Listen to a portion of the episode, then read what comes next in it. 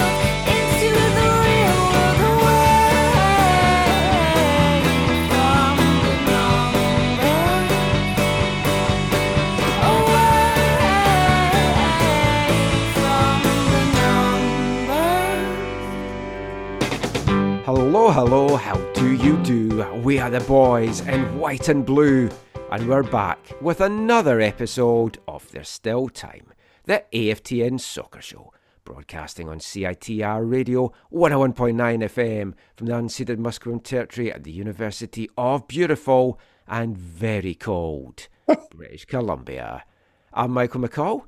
And I'm Zachary Adam Eisenhammer. And baby, it's cold outside. Although, from looking at the forecast, Zach, I mean, it was cold here. Minus 17 felt like some of the evenings here in East Van, but I believe it was a lot worse out in Abbotsford's Way. How bad was it? Yeah, it was pretty cool. I mean, dude, I chose to spend as little time outside as possible, so I didn't. Yeah, really... you're lucky you don't have a dog. A dog that's very picky as to where she goes poo. I don't have a dog by choice, but we've told this to you before, right? I'm not an inside dog person. No, I know. If I you're had a monster yard, is basically what you've said. Yeah. Well, if I had a yard and like a big property, then yeah, I'd love to have some animals that could have their own outdoor abodes. But here, I mean, here you couldn't leave it outside. The other animals outside here. It would be there in the morning. Yeah. I mean, I think I need to get a look at my car because it's that my inside of my windscreen has been freezing. So I've obviously got some kind of little hole or leak somewhere that's letting it in. But it has been bitter cold. And in a recent show, we had a big chat about my retirement hopes and plans. Oh, yeah. I cut it all out for time because I had to get it into the 3 hour slot. Right. So no one heard that chat. But it was a good chat. It was a good chat. But one of the things we mentioned, which I wouldn't go into, was I've been considering PEI just because of what you can get, value for money, house prices out there. Massive houses for like 400,000 with lots of land. And I'd like to have multiple dogs and get lots of rescue dogs and grow vegetables and do all that kind of stuff. Potatoes? But yes, of course. PI, I think it's part of the contract you have to sign when you go there. Yeah. And I thought, can I hack the winters? I don't know. So I thought, this will be a good gauge. So early poll numbers are saying no. I don't think I could hack that. These three days of cold were bad enough. Yeah, because what's it out there like right now? It's actually, out in PI. Yeah, is it bad there right now or no? It's been slightly warmer there, but they're in the minuses a lot of the winter months. Now, yeah. I genuinely don't mind minus conditions. I quite find it refreshing. And often, I actually find it nicer to be out in like -7, -8 than when it's just like 1 degree or zero. It seems colder at that. It feels colder than sometimes when it's -7. Like, I'm just back from walking the dog just now. It was lovely, lovely and refreshing. Didn't really need gloves on too much. And yeah, it was nice. But we'll see. So hope everyone's keeping safe anyway out there. Mm-hmm. And hopefully folks did not have horrendous commutes. I know one person that definitely did is a friend of mine. And she just had a journey from hell. 3 hours it took to go from Burnaby to Delta. Yeah. And that was with hardly any snow. It's kind of crazy how this place just grinds to a halt. It's absolutely crazy. But it's cold here, but it's been warmer climes. The Asian Cup and the African Cup of Nations is underway this weekend. I haven't had a chance to watch any of it yet. I've seen some of the kits that the African teams are wearing, and oh boy, they are beautiful stuff. I always love the African kits. I PVR'd something, but I haven't from the AFCON or a game or two, but I haven't watched it yet. All I know is that the Lebanon game, because Gabi Bitar got 10 minutes at the end of the game at the Lusail Stadium versus the mighty Qataris. Yeah, that was fantastic for Gabi to get that, I've got to say. Now, the Asian Cup is live on YouTube in Canada. Oh, is that where it is? Yeah, so no one's picked on YouTube. No one's picked up the rights, so it's free, legal, there to watch. Sweet. The African Nations is it like from the Confederation channel. I think the Asian Cup's got its own YouTube channel. Sweet. So yeah, just search that. I added them all.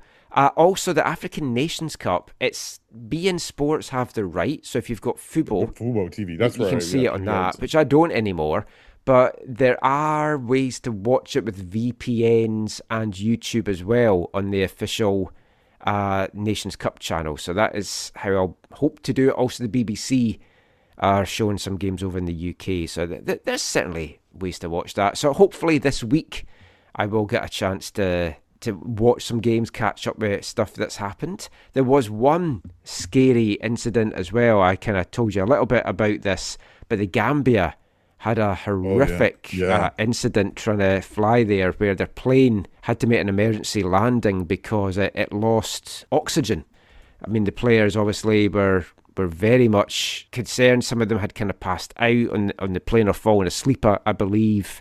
But looking forward to catching up with both those competitions over the next week. Last little thing I want to mention, just to kick off the intro here on the show. Something I've been thinking about for a while now. Our podcast is hosted on Podbean, and we can get ads put into it to try and make some money on the podcast. So I've shied away from it all these years. But from listening to a number of other podcasts, they're doing a lot of the ads at the start or maybe halfway through. So we might start adding some adverts at the start of the podcast just to see what it's like, if we make any money for that. So hopefully it doesn't spoil your enjoyment too much. It'll just be like a minute or so of ads. Obviously, if you listen to this on CITR, this ads in between each part.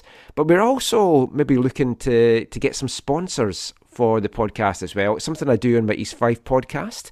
You can sponsor an episode. So looking to explore if there's interest in doing that here. So if you're a business that wants to sponsor an episode of the podcast, we can do that for a decent fee per episode, per month. Or if you want to sponsor for a year, we'll come up with a package for that as well. That will involve having an ad at the start. We'll play an ad during the show as well. You'll get your ad played on CITR, and we'll mention it in all of our podcast blurbs as well. So if you are interested in that as a business, get in touch, aftncanada@hotmail.com or aftncanada on Twitter. Shoot me a DM. We got to mention too that the more ad revenue that comes in, the more likely that Steve is to return. Yeah, he's holding out for that increased contract. He's got to keep his mother-in-law happy. But any money that does come in, don't worry, it will get put to good use. Hosting costs, everything to do with the podcast and the website. It also keep me filled up with hot chocolate, because, Zach, it's that time of year again. Hot Chocolate Boy is back. Hot Chocolate Boy, he's never had one. Hot Chocolate Bad One, Hot Chocolate Boy. Yes, Hot Chocolate Boy is back. The Hot Chocolate Festival, I believe it's the 14th year of the Vancouver Hot Chocolate Festival, which really should be called the Greater Vancouver Hot Chocolate Festival now, because it's in 10 plus municipalities in the Lower Mainland. It kicked off on Saturday. It runs from January 13th to February 14th. I assume you've been out all weekend partaking. No, not yet. I'm just Googling right now. Where is it in Abbotsford? I don't know if it's made it all the way out to the interior, but It's certainly in Coquitlam and Port Moody and Surrey and places like that this year. So we went to our first one on Saturday afternoon.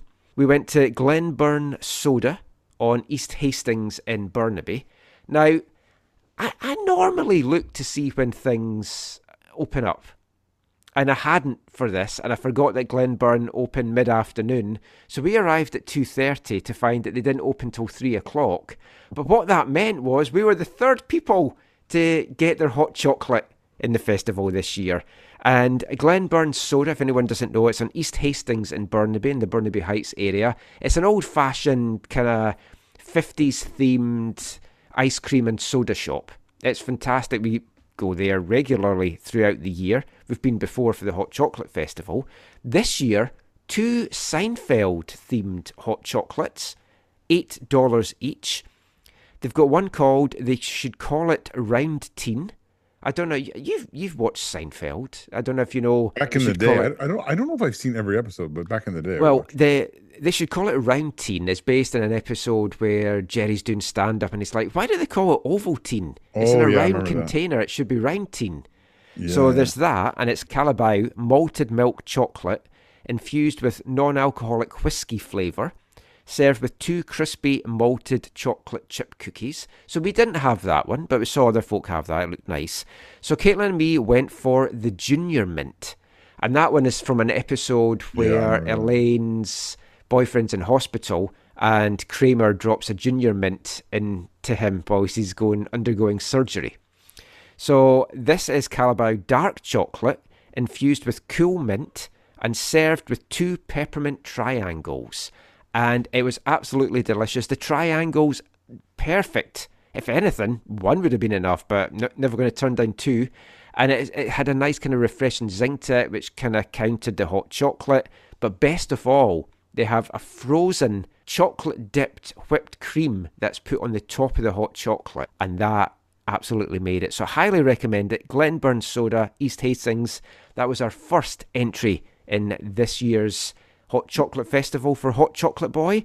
We had also planned to go to a second one today, Mercato di Luigi on 12th in Vancouver, but we never made it out. We're going to have the Toasty Tiramisu, which is a tiramisu hot chocolate served with a ladyfinger. And as you know, Zach, I love a good ladyfinger. Oh, Michael. And I also enjoy a good tiramisu as well. But we haven't made it out to that yet, but hope to make that out midweek. Peaked Pies is also one as a little taster that we might have for next weekend. But I'm excited. Hope you are too. Let us know if you got out. Shout out to Amanda Chow, Craft Queer, and Darnell Smith. Darnell Smith went to explore the Hot Chocolate Festival on Granville Island on Saturday afternoon to check out all 3 of the cafes that were taking part in the one day. He's a local football referee. It looks like there might be one in Langley. Oh, you have to get out. And I'm supposed to be in Langley on Friday, I think. I think we should the Pie Hole. Yeah, it's the Pie Hole. I'm going to go at the Burnaby one. They have 2 good locations. Ones. Yeah, I'm going to have the apple pie one there. What's the other option? Banana pie. Oh, yeah, I'll go apple. Okay. Oh, if you go there, we can compare that on next week's show. Exciting. Oh. That would be like the most exciting thing we've ever done in the podcast. I think it might be. Anyway, that was the first installment of 2024's Hot Chocolate Boy. Every girl yelling, wanting him to be the terror. Hot Chocolate Boy, he's a sensation. Hot Chocolate Nation, Hot Chocolate Boy. That song by Beat Happening, former Arts of the Month here at AFTN, is going to be in my head all month. Hopefully it's going to be in yours as well. I think Caitlin's already fed up with me playing it. I've been playing it regularly and just walking around the house singing it. So I'm driving her a little bit crazy. But enough of the hot chocolate chat. Let's get into now the football chat. And in this part, for the rest of it, we're going to talk about the Whitecaps. News of the week. So, the Whitecaps have headed off to Marbella in Spain. Mm-hmm. They're there to the end of the month, January 31st. Their roster was announced this week. They'll be playing 4 games, which the club haven't officially confirmed, but internet sleuthing by Glass City and others has revealed that they'll be playing 2 Hungarian top-flight teams, Diosgyőri VTK on the 20th and Puskás Academy on the 22nd. Okay, cool. Puskás, do you know the Vancouver connection? I feel like I should know this. You should. 1968, the year of my birth. Refresh my memory. He's my father. Puskás played for Vancouver Royals in the NASL. All right, okay. Which is very fitting because we're paying tribute to the 50th anniversary of the Whitecaps NASL in part 4 and all year. But yeah, Puskás Academy on the 22nd, and then Norwegian top-tier side FK Haugesund on the 30th. And there'll be one other game in there. We just haven't found out who it is yet. But I'm sure the Whitecaps will be announcing that soon. One thing, though, they did announce is there's a new player wearing Whitecaps blue and white. Mm-hmm. The Gazelle, Fafa Picault, now a Whitecap. 32, he's 33 next month. So another veteran, Haitian left winger, joins as a free agent after being with Nashville last season. 313 career club appearances for Picault. He has scored 67 goals, added 31 assists. In MLS alone, 48 goals and 24 assists from 202 MLS appearances, including playoffs. Last season, though, didn't quite light it up for Nashville. 5 goals, though, and 1 assist from his 29 MLS appearances. 20 of those were starts. But across all competitions for Nashville, 9 goals, and that included scoring in the semi-final and the final of the Leagues Cup. So rising to the occasion. Signed a 1-year deal with an option for the Whitecaps for 2025. Axel said of the signing, Fafa has been a consistently strong attacking player throughout his time in MLS. Not only that, but he brings tremendous character to our team. His experience and ability to bring a different dimension to our attack will be invaluable as we navigate our biggest season in MLS yet. My favourite quote from Fafa, I'm excited to play for Mr. Vanni. Oh yeah, I heard about that. I like that. But I like it. It's a good addition. It's another veteran. I know there's a lot of folk not being as excited because they're looking at feeling that he's maybe his best days are behind him.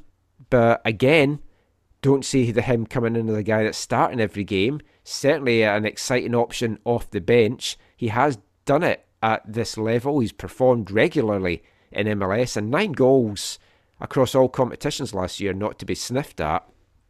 And it does add another dimension to the team because Vanni's famously said he doesn't like playing wingers. We've now signed a winger.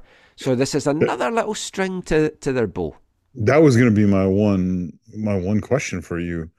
Is my recollection of watching Fafa Picault play in MLS is that he plays typically quite wide up top, which is not what Vanni typically wants. So I wonder if he maybe sees him as a kind of wing back, maybe. I hope he's not trying to try and convert him. Yeah, he's the new Dahomey. Dahomey, yeah. Yeah, I'm hoping it's not that. That thought did run through my head, I've got to say. Yeah. I'd be worried if it's that. If it is to actually have another legitimate option, then again, it's interesting. And like we talked about earlier, Vanni has been in his reflecting on how to improve and move forward this year as a coach tactically and all that. He has talked about, wanting to be willing to change things up within games and stuff. So I guess Picault is someone who does give another option, right? So it's a really interesting signing. Yeah. I think that people, I've seen a bunch of the comments of people like, oh, this, we're signing, a 36-year-old now, 33, soon to be 33-year-old, and this is not what we want. Like, we need better, younger, or in their prime kind of MLS veterans, not at the end of their prime. But the problem with that, though, is so does every other club. Oh well, yeah, of course, so does every club. But both of these signings so far, I think, I think people should view them with really a lot of optimism, because I do think they can be the signings that Vancouver has needed in previous seasons. Plus, when you think about all the fixture congestion and all the games, one of the things they could have used last year, I think, was more veterans that Vanni could have relied on for more minutes in more situations. Yep. And now he has more options to do that. So I mean, how many times did we look at who was on the bench and it's like, yeah, well, who do you want to bring on to change the game when we're behind? And it's like, now, if you've got a Kreilach, if you've got a Picault on the bench, it's like total faith in bringing those guys on. Now, yeah, the proof of the pudding is in the eating, and it's all going to be about, can they perform? Can they fit into the plan? But it's such an exciting mix, because we know what he can do. Mm-hmm. And like, he's played in Italy, he's played in the Czech Republic with Sparta Prague, St. Pauli in Germany as well. Mm-hmm. He came to MLS in 2017. He's played with Philly, Dallas, Houston, Nashville. He's got 2 caps for the US national team, and then made a switch last year and made 5 appearances for Haiti. He's played 8 times against the Whitecaps, scored 2 goals, once for Philly, once for Houston, grabbed 1 assist as well. Nashville play a very different style to the Whitecaps. It's under Gary Smith. It's sometimes it's like a Carl Robinson style game. It's counter-attacking. It's not the prettiest football to watch. It's built on defence first. Successful at times as well, but it's maybe wasn't best suited. I think I'd like to look at his time more at Houston, mm-hmm, as how he might fit in here. He was their MVP in 2021. He was the Players' Player of the Year that year as well. So I definitely think this is an intriguing signing. And until we see how Vanni's going to utilise it, how he fits in the team. But if you imagine him on the wing, sending those balls into the box to White, maybe Gold on the other wing, sending it in as well. Exciting if you were looking at that, or Kreilach in the middle. I get the hesitation, I get the desire to have younger guys, but I've been for years crying out that we need some older heads in there, to settle this team down. I think that's now what we've got. Yeah, I'm not like, I'm optimistic for them that this will work out. I'm not quite as optimistic as Kreilach, and that's more based on I just have appreciated Kreilach more over the years. But I think in general, though, I am optimistic, and I think he will add. And he even just based on age and maybe durability and whatever, he might add even more than Kreilach adds, right? Yeah, very possibly. I mean, if again, he's whipping those balls in, and White is in the right place at the right time and taking those chances. So this is not something that's going to get people out of, like, you know, get people excited, but I do think that they'll look back on it as I think there's a high probability they'll look back on it as a very shrewd signing. Yeah. I think Vanni and Axel are building a very good MLS squad for attacking in all these competitions. But we'll get more into it closer to the season. They still need a lot to happen. Not all in their hands to be a top 4 side, but they've got the makings there right now of a squad that can certainly be a top 4 side, and there'll be more additions coming. And they've got an interesting try list in the pre-season camp just now. This was kind of murmured and mooted on Twitter, and then it was kind of confirmed when the roster came out. A Canadian, a centre back, 6'2", right footed, 24 years old, Bilal Halbuni. Not a guy I've known a lot about. I've since subsequently read about him. He was rumoured way back 2021 or 2022. He was kind of linked to the Whitecaps back then. But he's Canadian-born, Syrian international. He's played in the 5th tier of German football since 2020. First with Werder Bremen 2. And then most recently with FC Magdeburg 2. Not a team I'm overly familiar with there. I say he's a Syrian international. He made 1 appearance for Syria against Jordan in 2022 and blew his ACL in the game. And that's what he's been coming back from. So I know little about him. I think it's probably more a WFC2 signing, When you consider there's a lot of WFC2 players over in that pre-season camp, I think that's what they're looking at. Have a look for him, and it's like, hey, why not? Exactly what we're needing for WFC2. Yeah, I would say so. Fifth division. That's where Lavier Corbenon started his foreign odyssey was fifth division Germany in 2013. Vertebrae 2, obviously know them, and I forget if... I think they're in the fourth tier now as well, but I think he left them just before they got promoted. Matterberg's first team is not in a great spot, if I remember correctly, from this year or last year. But, yeah, so I think you're right. I think this screams more of a WC2 type of potential with... And then from there, it's like, see how things play out. Yeah. And it's great to see the WFC2 guys over in Spain as well, training with him. Great to see Jay Herdman back after that horrific injury that he had at Swangard. Yeah. And we'll hopefully catch up with Jay soon as well.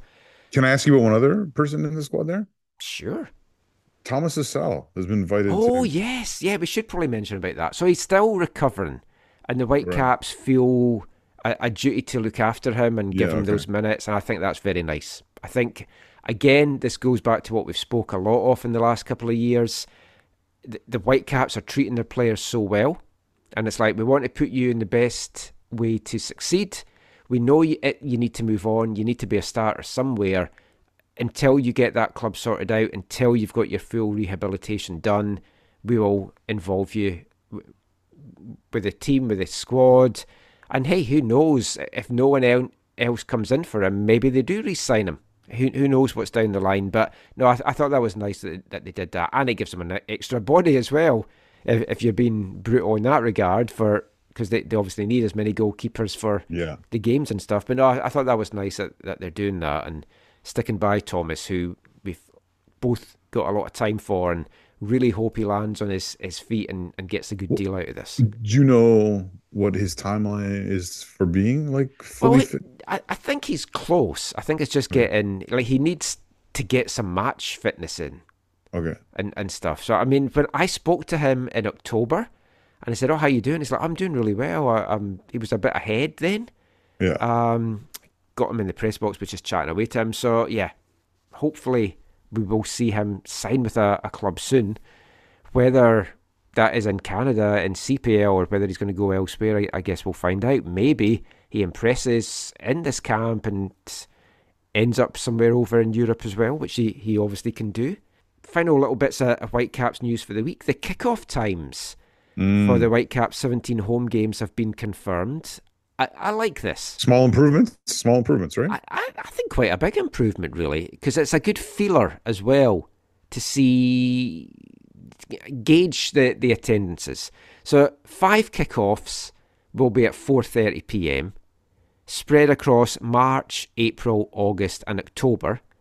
12 kickoffs at the 7:30 p.m, 7:38, 4:38, I'm sure we can say it is, and they will mainly be in late spring and summer. So in the summer, ideal, because the kids are off as well. So I like a lot of this. I like that the league and Apple have listened to clubs like the Whitecaps saying we need to have earlier kickoff times. And now they're going to have the metrics to show, well, this is what we've drawn for these games. This is why we feel it's important to have these kickoff times. So the 5:30 kickoffs are going to be the season opener against Charlotte on Saturday, March 2nd. TFC's visit on April 6th is another. The second home game against RSL in March is another one of those, as is LAFC's visit in August. And the last home game at home to Minnesota on October 5th is the fifth and final 4:30 kickoff. I think it's a good selection. I think it's great for fans with families that want to bring the kids along and don't want a late night. Obviously, fans on the island and fans in the interior can make the journey and get home the same day if they so choose without having to get a hotel. And it's announced early enough that they can get all these plans made. So all in all, Zach, I think this is excellent. Yeah, I think you're right. I think...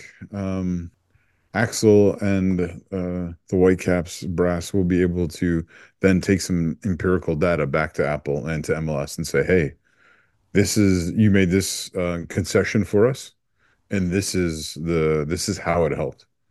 And I think it's nice for them that this is also tied into a year where there's this heightened excitement in the league, but also locally in Vancouver with, you know, Lionel Messi playing in Miami and coming to town for a match. So I think there's a, even though that's not one of the matches, obviously, but no, that's one of the 7:30 ones, because every Messi game's going to be like they want that on and in as prime a spot as possible. But his coming to the league has made it so that there's more season tickets and more match tickets being sold in every city where he's going to play, and there's just a heightened excitement about the league, right? In a similar but different way to when Golden Balls landed on these shores, right? So it's nice that that's coinciding with this. Hey, let's give us some of these dates so we can prove it to you. I think that it's how that can work out, can really be beneficial for them in the long run. Well, talking of season tickets and ticket sales, the season ticket sales are going really well right now. So I reached out to the club just to try and find out a little bit of questions that I had. There is a cap set on season ticket holders, so they've got a set number of season tickets that's going to be available. Now, if the demand was there, I'm sure that cap can get increased, but right now there is a cap on season ticket sales. Do we know what that cap is? Not yet. Okay. So some sections are already sold out. So general admission is sold out. Pitchside club is sold out, and the landing is sold out. So that's some of the more expensive ones as well. So the club also announced Monday morning that they have a Golden Era pack that is now available, or is going to be available, starting at $247. The four-match pack includes the home opener, the 50th anniversary match against Austin on May 4th, the inaugural match with Messi and Inter Miami later on in May, and the playoff rematch against LAFC in August. So 4 very good games, and I think fantastic games to pick as well, because you've got the home opener, which is also the season opener. And as Axel spoke about last week, it's a proper home opener because it's the first game of the season for them. So that's a big game. And They didn't necessarily maybe need to include that one because that usually gets good sales anyway. But that's a good one to have in the pack. The 50th anniversary match, you want a good crowd out for that because it's going to be a special occasion. It's the day before the actual anniversary, so it's as close as you could get. And I just think that's going to be a wonderful occasion. Haven't heard exactly what's happening with it, but you hope they can get some of the players back, and it's just going to be... I'm so looking forward to it, as you know from us doing all this on the show and the website this year around the 50th anniversary. The Miami game is obviously a natural one, and LAFC, because of the rivalry last year, it's great as well. So outside of season memberships, the Golden Era pack is currently the only way to secure tickets to all 4 of those matches. Now, single match tickets for games at BC Place will be available at a later date, but if you want to guarantee your seat to go and see Messi, you either need a season ticket or you need one of these Golden Era packs. Now, a couple of things on this. First of all, I love that the Whitecaps have done this. We actually spoke about it on last week's show.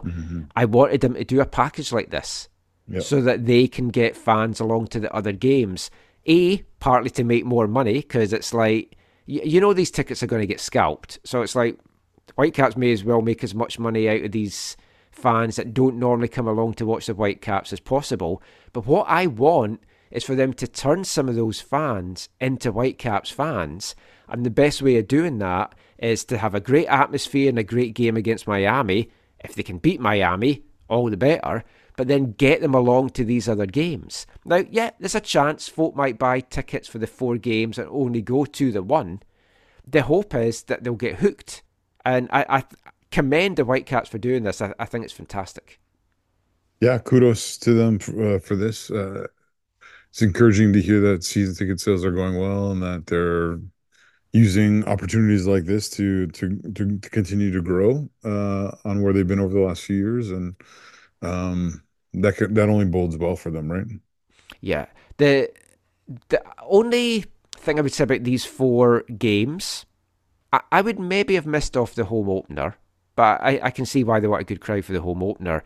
And I would maybe have chucked in the first Leagues Cup game, because you know that's going to be a low attendance, just right, to get the sales for that. But ultimately, I mean, I don't care. I really like that they've done this.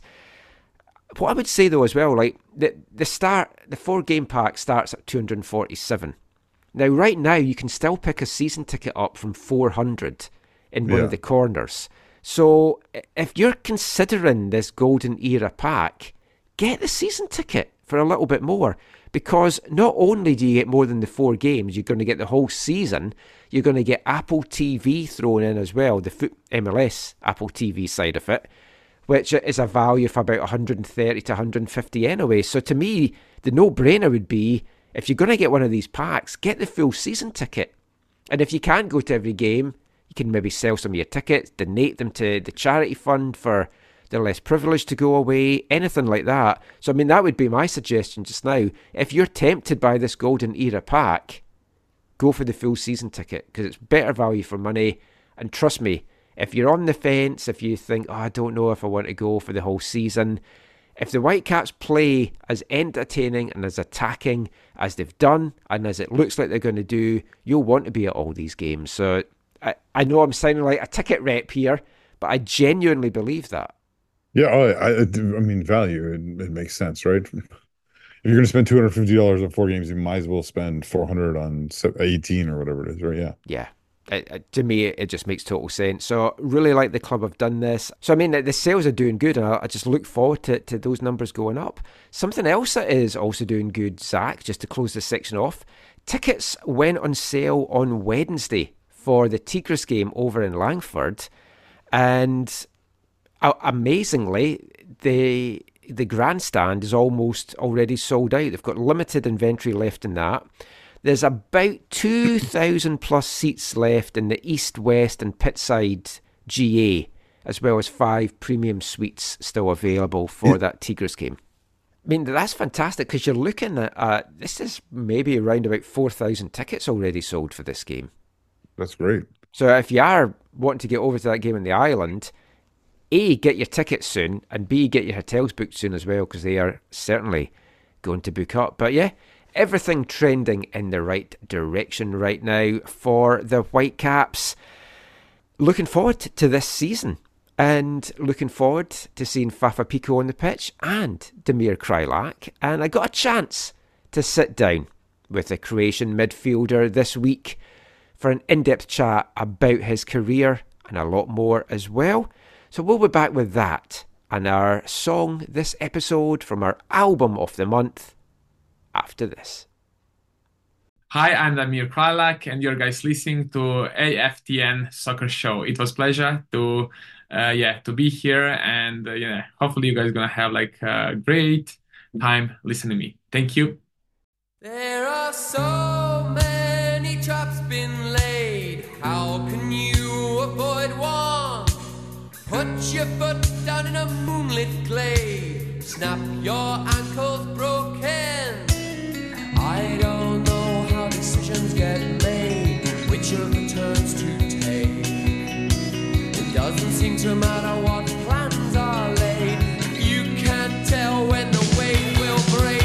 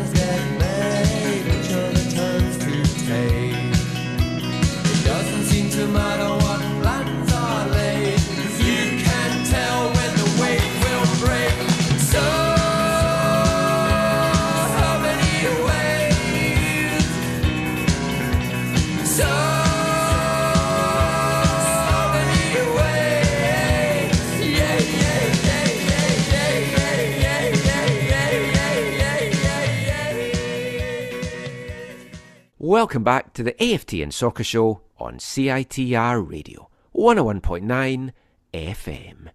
And kicking off this part, it's this episode's song from our album of the month for January from 1986 Manchester band James.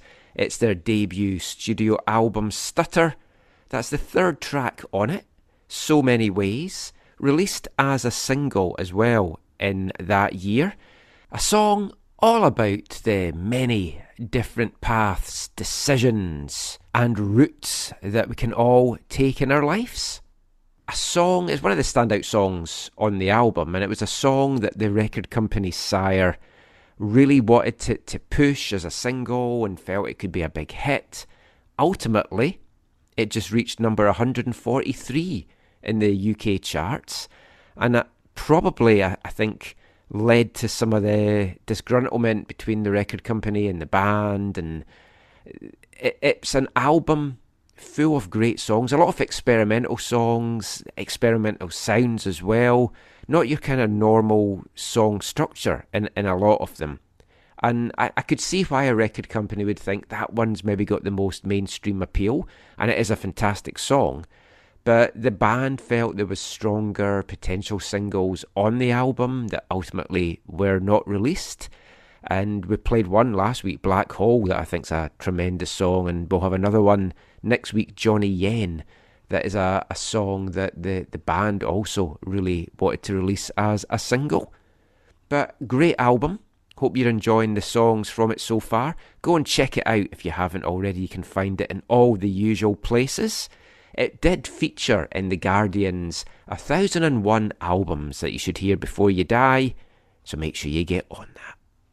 But So Many Ways was the name of the song there, and of course there are so many ways to sign players in Major League Soccer, all the different transfer mechanisms, making it very unique to a lot of other leagues in the world, and very unique in the fact that we have Garber Bucks, which of course the other leagues do not have, and thankfully have not followed suit.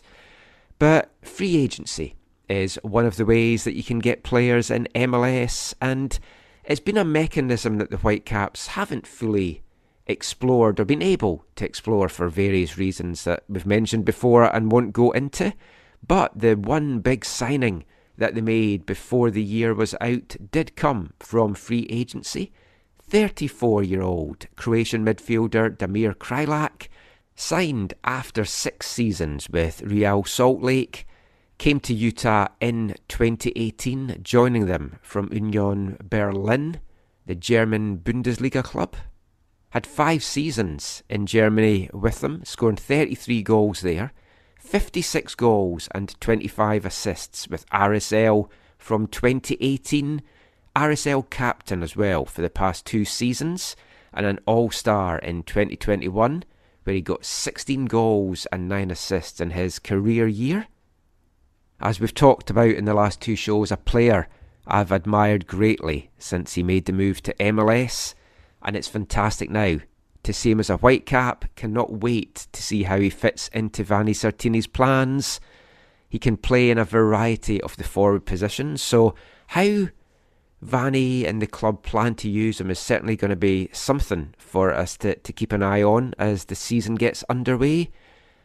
Has struggled recently from a back injury, but feels that he's back to full fitness.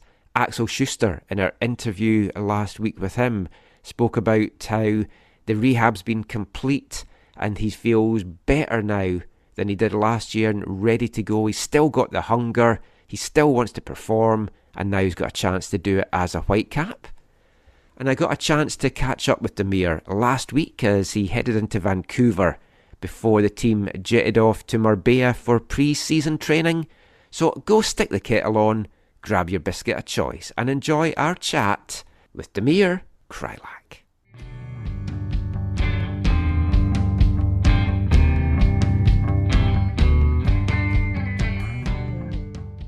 Hi, good morning, Damir. It's nice to chat to you. I've been a long admirer of you in this league, so it's nice to finally get a chance to talk to you. Thank you. The same. So I'm from Scotland, so this will help you get used to Ryan Gould's accent. Yeah, exactly. This is what I'm used to it now, you know. Yeah. Yeah. So yeah, I just want to just have a little chat with you just about coming to Vancouver, but also your career and stuff as well.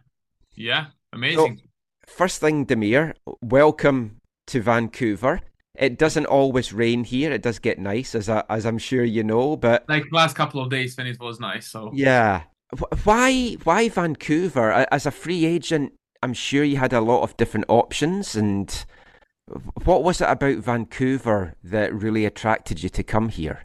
You know, to be honest, I had, first of all, I would say that I had amazing 6 years in RSL. They offered me the contract for next year, and basically just, my role would be a little bit different than the previous years, to have less playing time, and, to help the players. And I would be kind of situational player, which means, I wouldn't play like that much.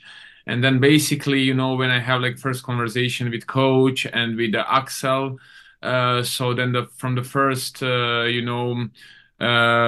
second, I saw, okay, Vancouver wants to have me there, and, that I'm going to have chance again, to play, and at the end of the day, to have the role off and on the field, which, it's going to be, teammates on the field, help the teammates off the field, because Vancouver has a pretty, I would say young team, and they wanted me here, as a veteran, to help the club grow, to help the young talents players to grow. And my goal and my wish was, as well, to have competition that, I'm going to be able, to play again. How much, no one knows. At the end of the day, this is the coach decision, but just to have like healthy competition that still I can, prove myself, because especially, missing 2022 because of the injury I had, and thanks God, last year I got back playing, overall, like 30 games, my body still says, okay, you can do it, and because of that, I'm hungry. I'm hungry to keep on training, to keep on playing. And because of that, Vancouver was, the best option, and, I'm so glad, so happy to be here, even, leading the conversation with all employees of the club from Axel as a GM, from Queen as a director, from with the coach and with media staff, just over the phone and the players, it was, something special. It was great. And then it just, I didn't, to be honest, think too much. And with my family, we just, got decision that Vancouver is going to be, a new adventure, and it's going to be a great, challenge for all of us to give, at the end of the day, my best, for Whitecaps. I know it was a tough decision for you to leave RSL, and you put a really heartfelt message out on your Instagram calling it the most difficult decision of your life, and it was heartbreaking.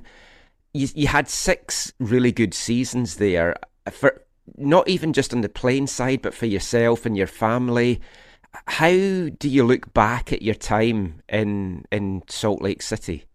No, I think, Salt Lake City is always remain in my heart, the club that I'm going to support always, and carry the club on my heart, because, coming from the Europe, from Union Berlin, to RSL, I couldn't imagine, from the day one that everyone want to welcome me this way. The same is happening now, to be honest, in Vancouver, and, after all these great moments I had with RSL in 6 years is just like, that's something, you can forget. And it's not only on the field and off the field with the club. This is as well like, outside of the club, to meet the friends for the rest of your life, to hang with the people that before you didn't know who they are, and now they're like your family, and this is something special that's even bigger than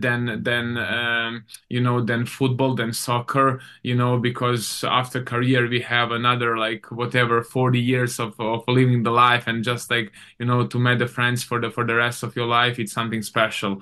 And yeah, as I said, you know, it was like 6 incredible years that you know, I went through, and as well, it was the heartbreaking decision to leave RSL, especially because of the fans, because we have special relationship with the people in the club, with the, you know, the teammates, all the teammates I went and I played with in these 6 years. And yeah, but I just, you know, I just wanted to give myself the another opportunity, you know, to keep on playing, to keep on training, because I know how much I love, you know, this sport. And as I said always, this is for me privilege, you know, to still be here, especially in the age I am, you know, and I always say the age is only one number, to be honest. It depends how your body feels, because at the end of the day, I know how much I invest in my body during 16 years playing as a professional. And because of that, I know that I still can prove myself and help, you know, Whitecaps, you know, as a player, as a person, off and on the field. Well, I'm 55, so you're a young person to me. Yeah. You know, like, but some people, they said, you know, like, we are young, but the sport we are doing, we are all so, but this is all doubtful, you know, so, but yeah. I would say, you know, the thing is that I'm so grateful the chance Vancouver gave me, you know, and that they believe in myself, and because of that, my basically family and I, we are, you know, so happy to be here, to get the thing started, you know. I had the opportunity last 2 days to meet all the teammates, staff, employees of the club, and, you know, as I said, they welcome me on a great way. And just, you know, looking now forward to help the team, because Whitecaps, they had a great last season, great result. Unfortunately, they lost to on some unfortunate way against LAFC in a playoff. But now it's up to us even rise this level, you know, even set the scale a little bit higher and even be better this season. What made you come to MLS to begin with? Because, I mean, playing over in Germany... A lot of players at your age want to stay in Europe. What was it about coming to America that really attracted you? To be honest, the story was that the Craig Weibel, now he's the current GM of Seattle. He was in RSL. He wanted to sign in 2017 in summer. And then, you know, I told him that at this point we were fighting as well for the Bundesliga promotion, you know, with the Union Berlin. And unfortunately, at the end of the day, we didn't make it. And then he came to my agent, and then he said that in February 2018, he would like to sign me again. So then I said, like, you know, maybe it's right thing, you know, to go to MLS, because even before I said, you know, I heard a lot of great things about MLS as a league, as an organization, about like so many clubs, because I have like some friends already, you know, playing there. And, you know, it was as well, to be honest, tough decision, because I had like a very, you know, I played so far in my career only for 3 clubs, and Whitecaps is the 4th club. You know, I played as a professional 5 years back home in Rijeka, you know, special club. Union Berlin, it was special club. You know, it was heartbreaking decision as well to go to Salt Lake, and, you know, in Salt Lake, special club as well. So looking forward that Whitecaps is going to be, you know, the same story. And, yeah, I mean, you know, at this point I was like almost 29, you know, and it was as well that, you know, my playing time, basically, you know, it was so many rotations. And, you know, I talked to my family, especially when you see someone that really wants you. I mean, then for me, it says, okay, maybe it's right thing to do it. And I mean, thanks God we did it, because, you know, like what's happened after that is just, you know, that's something I'm never going to forget what I, you know, achieved with RSL. Taking you way back then, you were obviously born in Vukovar. Yeah. I've been to Croatia, but I've only been to Dubrovnik, so that's the only place that I've been to. But it's a beautiful country. But I know, like when you were born, the war was then coming quite soon after that. Yeah, I know that your family had to flee from the city, gradually moving further and further west as the war went on. you were obviously very young when the war broke out, and you've spoken before that you don't have a lot of memories of it. Yeah. But as you were then sort of growing up in the aftermath of it, how difficult was it to try and just have a normal life and learn to be a kid and just play football? Basically, the thing is that at this point I was only, I would say, 1.5 years old, you know, as a baby. And, you know, I know, and basically, you know, it was so hard time for my parents, you know, because, I mean, we lost everything, you know, because of the war and all this stuff. So we have to move. My dad stayed in war, and it was, you know, like heartbreaking story, but not only for us, for the old families, you know, at this point, and I mean, 1991, you know, but I mean, at the end of the day, you know, we are all human beings, you know, and, you know, you go, I mean, overall in life, you go through so many hard, you know, times and decisions and everything. But then, you know, my parents, they made it, they did it, you know, they put us on feet again, like, my brother and myself and my family. And, you know, after that, you just go step by step and, you know, you are getting back to the normal life. And,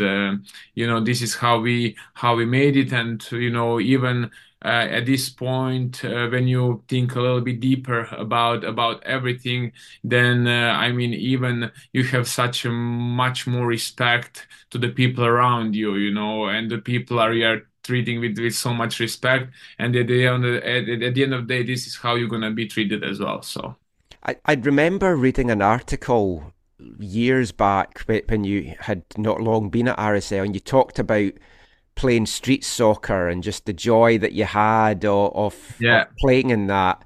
Yeah. It's like, do you still look back as if that was just yesterday, just fond memories of that time? Yeah, definitely. You know, we were like basically after the war, they kind of, you know, you know, they transfer us to some hotel in Rijeka or Patja, where so many families, I mean, just moved there because of the war. So, and for us at this age, you know, when I was like 4, 5, 6, 7, this age, you know, young, it was only whatever kindergarten, school, and then afternoon it would be playing soccer on the street, you know. And this is how basically you fall in love, you know, with the sport you like the most. And in my case, it was soccer, it was football, you know.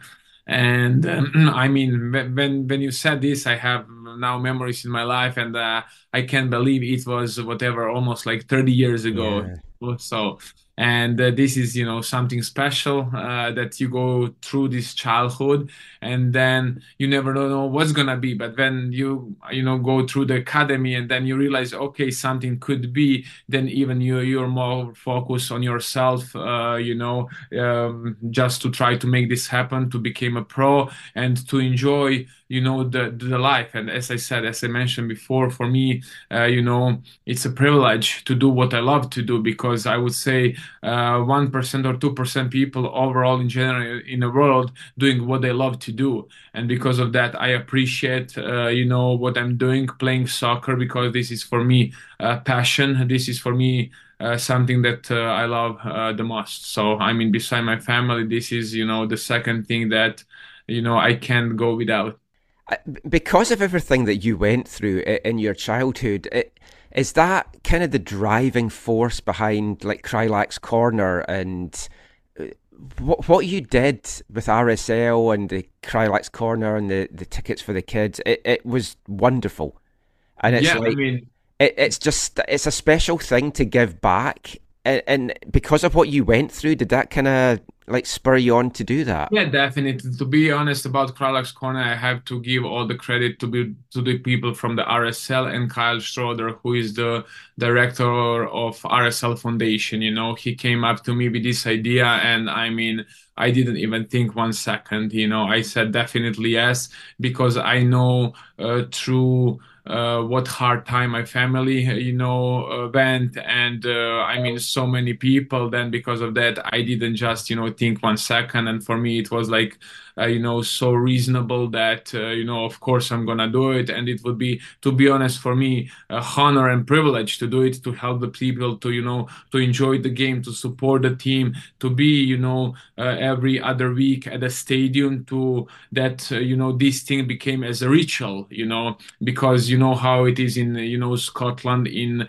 in Europe, Germany, England. I mean, to watch your favorite team, that's ritual, that's something you can go without. And because of that, I mean, it was for me like just normal, Pat, that not I should or I must do, I would like to do. And I did this, with all of my heart. And basically me and my wife decided like this pretty quickly that for sure we would like to do it. But as I said before, all credit, to the people from RSL for Kyle, to, have an idea about it. Oh, that's absolutely fantastic. It was just such a great scheme, so good to see you doing that. Going back then to your own youth, when did you know that you wanted to be a professional footballer? When did you know that you had what it took to be a professional footballer? Yeah, in academy, this is a little bit, to be honest, a little bit tricky, and, you came to some age like 13, 14, and basically, you have friends, you have coaches saying they are good, they are not good, or whatever. But then, it is so much talent, basically. And I always said, like, talent is something else. But, to have the real goal, real path, to be disciplined, to work hard, I mean, it's always going to be the talent. And in my generation, was so many talents. But unfortunately, the life gets you something else. But on my mind, it was, that, okay, if I get there to under whatever, 15, 16, 17, and, I joined a couple of times the first team, okay, it shows me that, like I have some quality, I mean, I'm not like the complete player, not at this age, but when you show that, sometimes you join the first team, then you said to yourself, okay, my goal is, to become a pro, now I have the pad just to working hard, to listen for some advices for the older players, coaches, teammates, especially at this point, parents, brother, have a huge role, to stay focused. Because, like in this age, 16, 17, 18, like I would say the street can get you something somewhere, And I mean, in this case, maybe it's not going to be soccer, it's going to be something else. But, I knew it exactly what I wanted, And, I had like clear path that I want to became a professional. And as I said, at the end of the day, I'm so grateful that I've done it. Bringing you right back up to date then and coming to Vancouver, we know about the back injury that you had, and I've had back injuries for about 15 years, and it's just something that I can't get rid of. Thankfully, I don't play football, so that it's not that big a problem.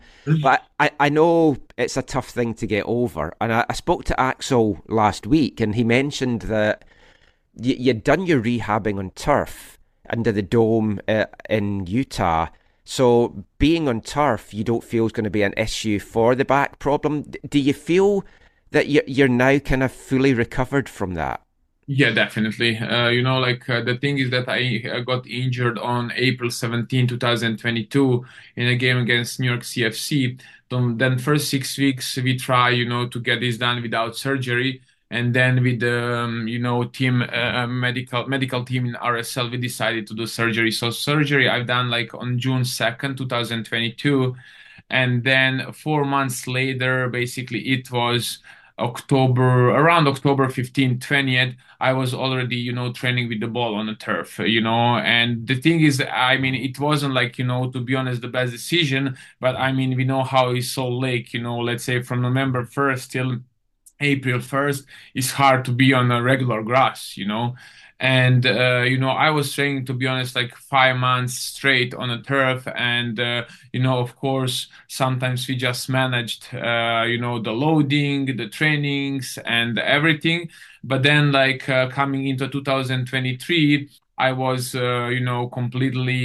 completely healed from March or April, and I mean, thanks God, 2023, I had 20 games as a starter, 12 games coming in, and now I'm completely healed. So.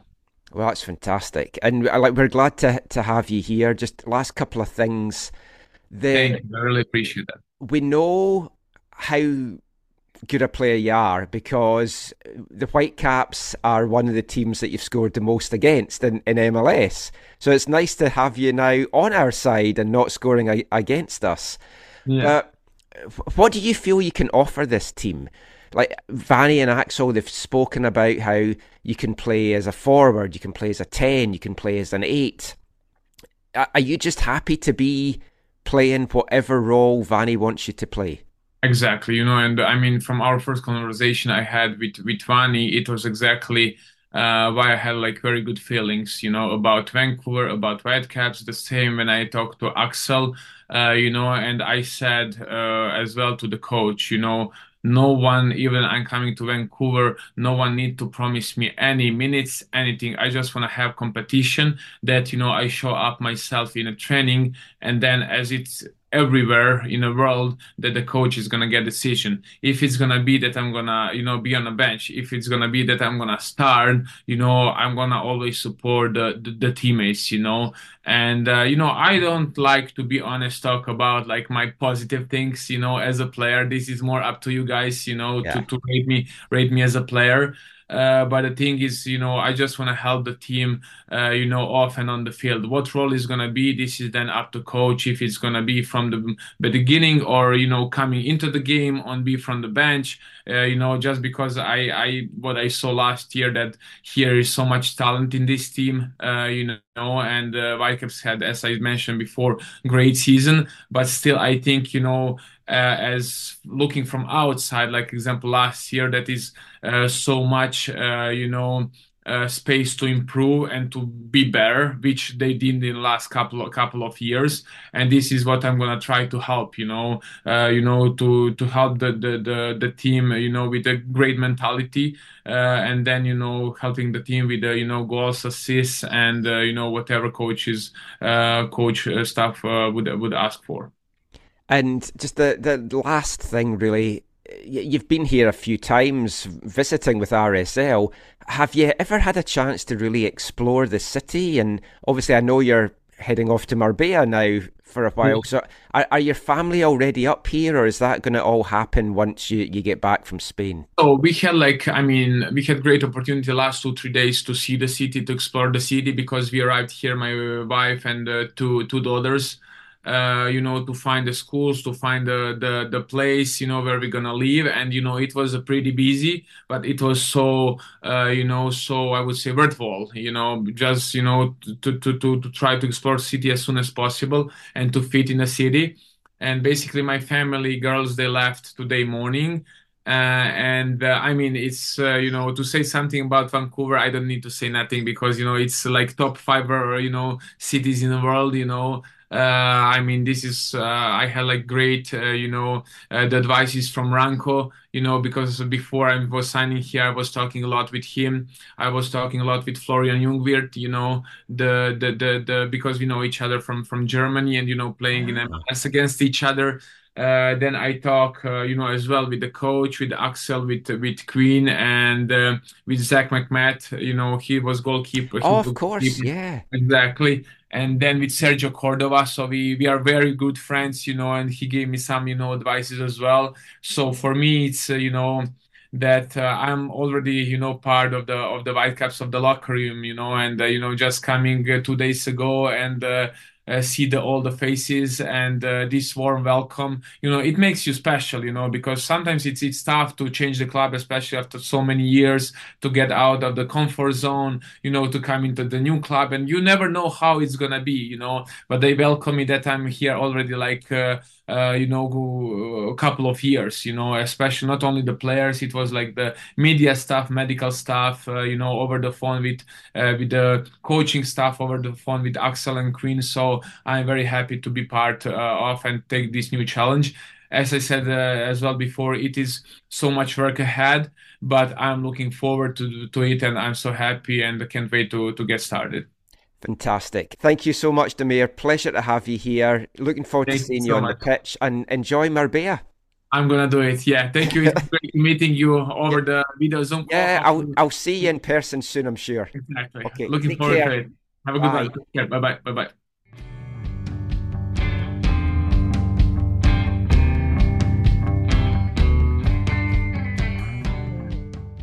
Absolutely fantastic stuff from Damir there. Absolute pleasure to speak to him. And as you can tell from that chat, absolutely fantastic guy to have in the squad. Great character, experience for the locker room, a leader. And it's exactly what this Whitecap squad is needing to help take them to that next level. Spoke about a lot there, and it was a tough decision for him to leave RSL, but as he mentioned there, he's wanting more playing time.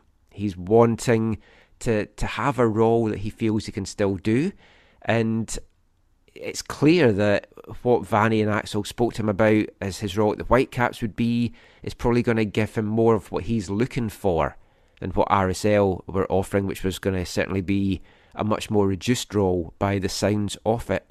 And whether his body can produce what he produced in his heyday in MLS, which I say heyday, I mean, we're only going back to 2021, so it's not exactly many years ago, but obviously as you get older, can your body perform to those levels? Damir certainly feels he can. He feels he's back to his best, and we'll get a good gauge of that when the MLS season kicks off in March, maybe even for the Tigres game, if he can rise to the occasion for that in February.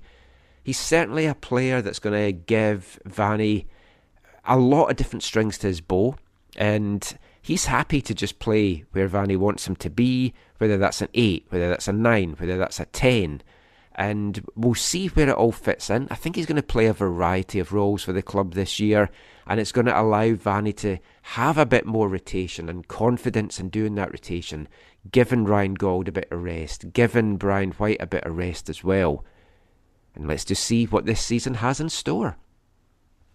We also spoke there about his Kreilach's Corner, which it allowed over 400 children to attend every match that otherwise wouldn't have had that opportunity. And I didn't want to push it there as to whether he was going to do that here and put him on the spot this early, because obviously he has to have those discussions with the Whitecaps, but he won the RSL 2022 Humanitarian of the Year award. He's been very involved in the Salt Lake community, and he spoke about his love for Salt Lake and how it's always going to be in his heart. And if you read his Instagram farewell message to the fans, just how much that city, the club, the fan base meant to him and his family. And I'm sure he's going to have exactly the same here. We didn't talk a lot there, obviously, about his time over with Union Berlin.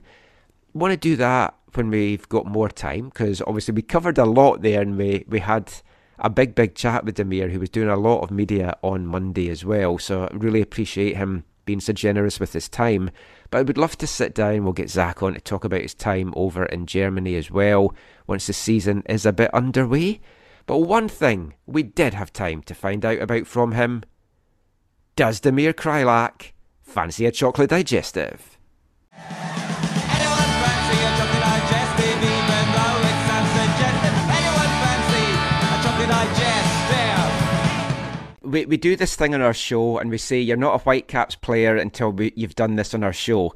So it's just a fun thing about food and drink. So if you're sitting at home and you decide you want to have a hot drink, do you have a tea or a coffee or a hot chocolate? So, you basically gave me all the options. So tea in the morning, coffee about like 4 p.m. and hot chocolate would be, to be honest, like as a baby around like 9. So nice. Yeah. And like that's kind of routine, you know. Do you have a sweet tooth? Do you like to have a sweet treat with your drinks? So sweet treat, yes. The most of the time it is like overnight oatmeal as well for the snacks. you know, I'm kind of, you know, for snack time around 4 with a coffee. But this is kind of what I like to do in the morning, like, you know, with the tea, after tea, like to eat some yogurt, granola. That's kind of the ritual, you know. Ah, cool. Yeah. Anyone fancy a chocolate digestive? Anyone fancy a chocolate digestive?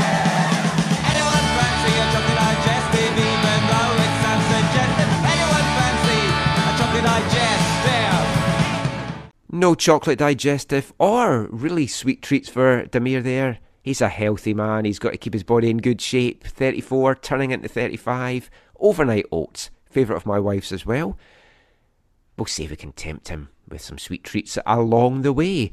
But let us know what you thought of our chat with Damir there. Let us know how you see him figuring into the Whitecaps' plans. Are you excited for him to be a part of Vancouver's team this year?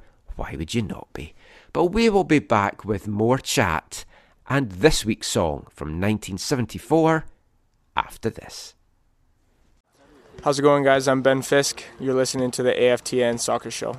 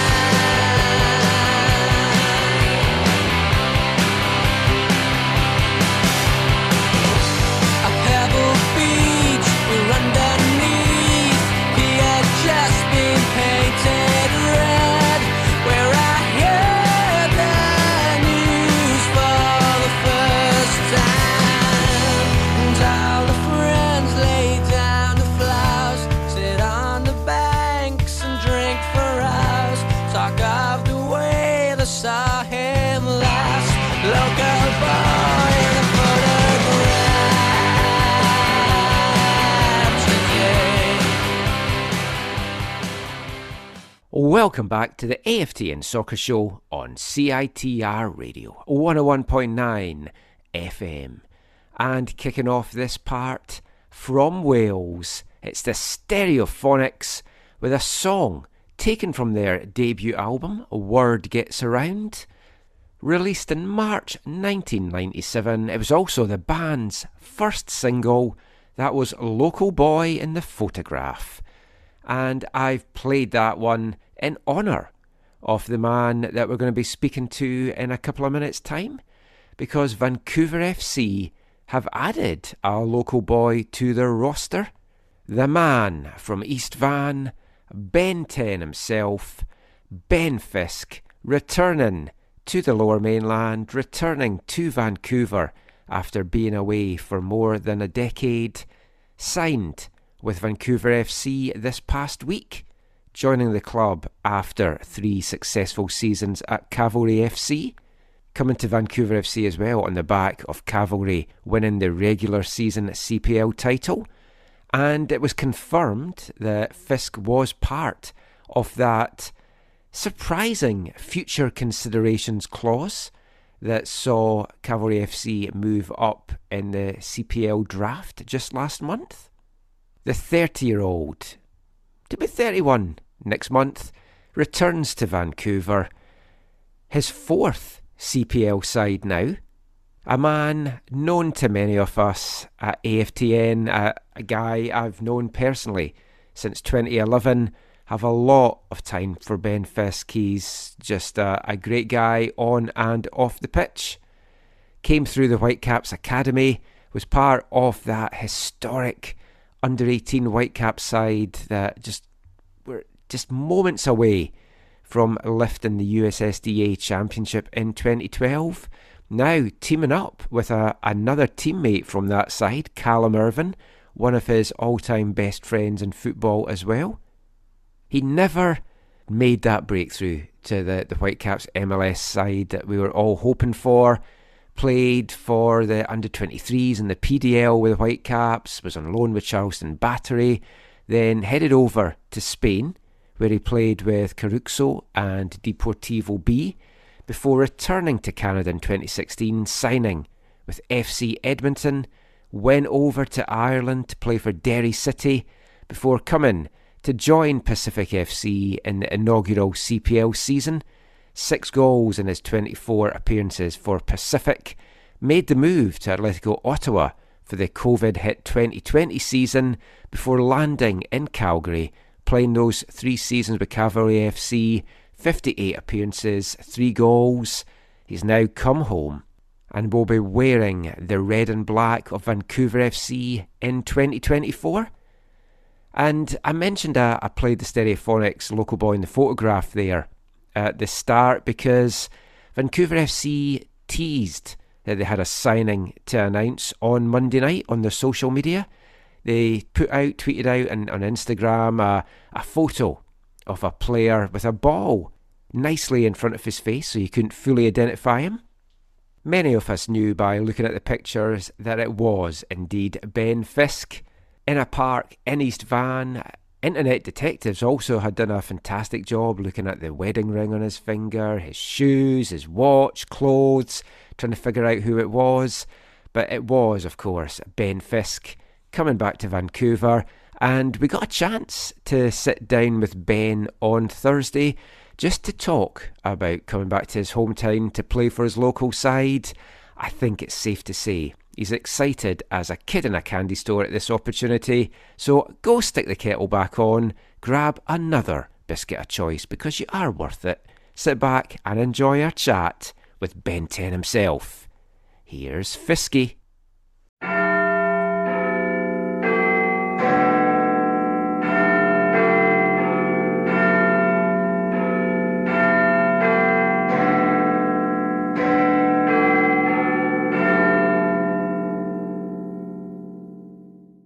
So, welcome back to the show.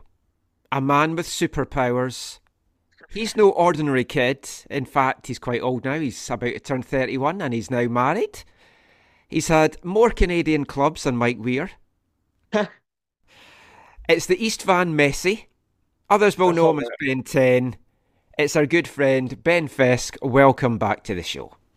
All right, welcome back home too, I guess. It's an absolute pleasure to be chatting with such familiar faces, and I've always, really, really appreciated the support I've got from you guys over the years, no matter where I've been at, which country, which club. It's been pretty special having all these connections back home, and now bringing it full circle where we get to see a lot more of each other. Yeah, it's great to have you back. It genuinely is. And I mean, we've talked loads over the years. I looked back to see, I don't know if I must have chatted to you at some scrum at Cavalry, but the last proper sit-down interview we had, well, it wasn't sit-down because you were quarantined in a room in Ottawa in March 2020. So just before the world shut down, or just as it was shutting down, was the last time that we had a proper chat. That's incredible. The weird thing, I guess, that doesn't feel like too long ago, and then you look at the calendar, right, and it's coming up on 4 years. So lots changed. I feel like the virtual interview is now the norm, where at that point it was a lot more just over the phone or face to face, right? Yeah, I love this. I like Zoom for me has changed the way that we do things on the show, and it's made me lazy as well. Like I don't go out to Whitecaps training much anymore. I just Just do it all by Zoom, but if there's familiar faces now up at VFC, I'll be popping up a lot more, I think, this year. But let's get into this, because a lot has changed since we last talked. And obviously we spoke at your introductory press conference on Tuesday. You were so excited. You were like a kid in a candy store. That smile, you couldn't wipe it off your face. So we'll touch on a little bit as to what we talked about there, but how did this move play out? Because when Vancouver FC were starting last year, you were one of the names that I kind of threw out to folk of, oh, you're going to try and get Ben to come home. And I was told you were very happy in Alberta, off the pitch as well. You were really settled, and it wasn't the direction that the club was looking at. So what's changed, and how are you now here in Vancouver FC? Yeah, I mean, winning the regular season championship by a record 13 points doesn't hurt. It definitely felt like good timing to complete my chapter at Cavs. I think, I bounced around the first couple of years of the league. It was sort of the climate at that point. It was a bit like the Wild Wild West, right? There wasn't many longer term deals for anybody. And so, you're kind of, especially for the older guys, you're bouncing around a bit. I don't want to say chasing the money, but it is what it is. It was, a brand new market that needed to stabilize. Right. And so that you saw with a few guys like myself kind of bouncing around. So when I decided to leave Ottawa, I wanted some stability. I wanted to, I was in the prime of my career. I wanted to compete for trophies year in, year out. Looking through the first 2 years of the league, it was okay. It's Calgary or Forge. Those are the teams that I'm confident now. Two very, very different seasons, obviously, with Island Games being the shortened bubble season. But so two very different seasons with their own unique adversities thrown at those clubs. And those are the two clubs that had performed 2 years in a row. So 2021, I took some time before signing anywhere. I was hoping to go to one of those two. Ultimately, Calgary ended up happening after their bubble. So I went summer of 2021, I believe. So I had a bit of a sabbatical before that, but again, that was kind of where I wanted to land, and very simple, close to home and compete for trophies. It was those two things. So again, I think when VFC was launched, to bring it all back to that question, of course, a part of me, wants to come home, wants all this that I'm getting to experience now, but I also hadn't really ticked off that box that I'd gone to Calgary for. So that was the main thing. I was, committing to that goal that I'd set, with Tommy Wheeldon when I first signed at the club. We were going to bring silverware to Calgary, and I really, really wanted to see that through. Ultimately, of course, we were able to do that in stunning fashion. I think one of the most memorable seasons of my career, both for good and bad. We accomplished that goal, but I also, had my fair share of injuries and stuff, and something that I hadn't really dealt with much in my career before. So incredible year. And again, it kind of ticked that objective that I was searching for.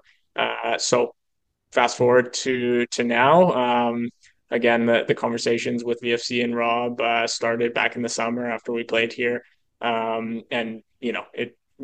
Every conversation I had, it felt that much more real and that much more exciting, and ultimately, of course, was way too good to turn down.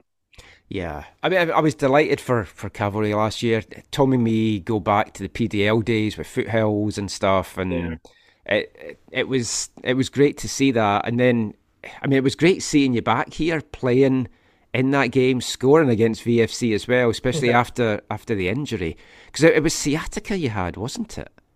Yeah, and I never really experienced any nerve pain or anything like that before. Again, I've been very blessed injury-wise through my career. I've always been a guy who can grind it out, basically self-medicate a little bit, and I don't mean drugs. I just mean additional time in the treatment room, additional time in the weight room, like. I've always taken very good care of my body and prided myself on that. So this one I tried to kind of treat the same way. And it's one of those injuries for anyone that's experienced nerve pain. Unfortunately, like less is more. So I just kept kind of hammering it and eventually kind of culminated in a preseason trip to Seattle and Portland. Lost sensation in my foot and my calf, which obviously as a footballer is not ideal. So it was shite, to be honest, like, to put it very bluntly. No, I've suffered sciatica for about 10 years. Yeah. I've got a trapped nerve in my back, and it's like, it flares up. It was really bad. I had it for just over a year, and I was on tablets, and I didn't think it was ever going away. And I was like, is this my life now? And it was hell. Yeah. But then it got better with physio and stuff, and it flares up every now and again. But I know what you were going through. It's awful. Yeah, well, I can't imagine 10 years of it. I had a few months and that was enough for me. So I don't know, you know, what exactly has worked for you. Ultimately for me, it was I did do a cortisone shot. And from that moment onward, like that was when the feeling started to come back in my leg and everything. It just needed to like completely settle down. I got one. Did it help at all? Yeah, it was that. And I can't even remember what the tablets were, but they helped as well. But then after a year, it was pretty much like it just every now and again it'll flare up, but yeah. It's like you're probably in a lot better physical shape than me anyway. So no, I do not plan on letting this thing flare up again. I've buried it away in a deep dark cave, which it came. I do not blame you. Let's talk about happier times then. So yeah, let's do it. You spoke about the excitement of coming home properly in that press conference on Tuesday and today as well. Like when you left the Whitecaps in 2013, you went to Charleston, then I know you were over in Spain and Ireland and came back. And I listened to an interview that we did at Pacific back in 2019, and you spoke about wanting to come back to the CPL in that first year because it was be special. And I asked you then if the CPL had existed when you were in the Whitecap days, would that have shaped things differently? Looking back on it now, all these years later, could you ever have envisaged that there would be a domestic league in Canada and you'd still have a chance to play in Vancouver, but just not for a team that was the Whitecaps? Yeah, it's a pretty crazy thought, isn't it? Yeah.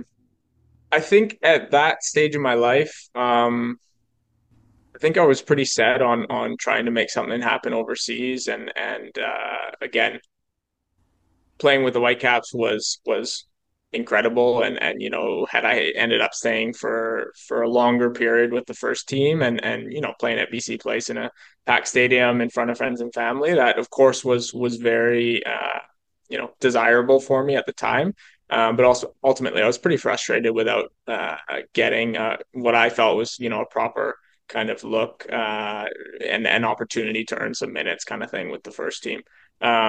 So at that point, you know, I was 19, 20 years old with a chip on my shoulder kind of thing.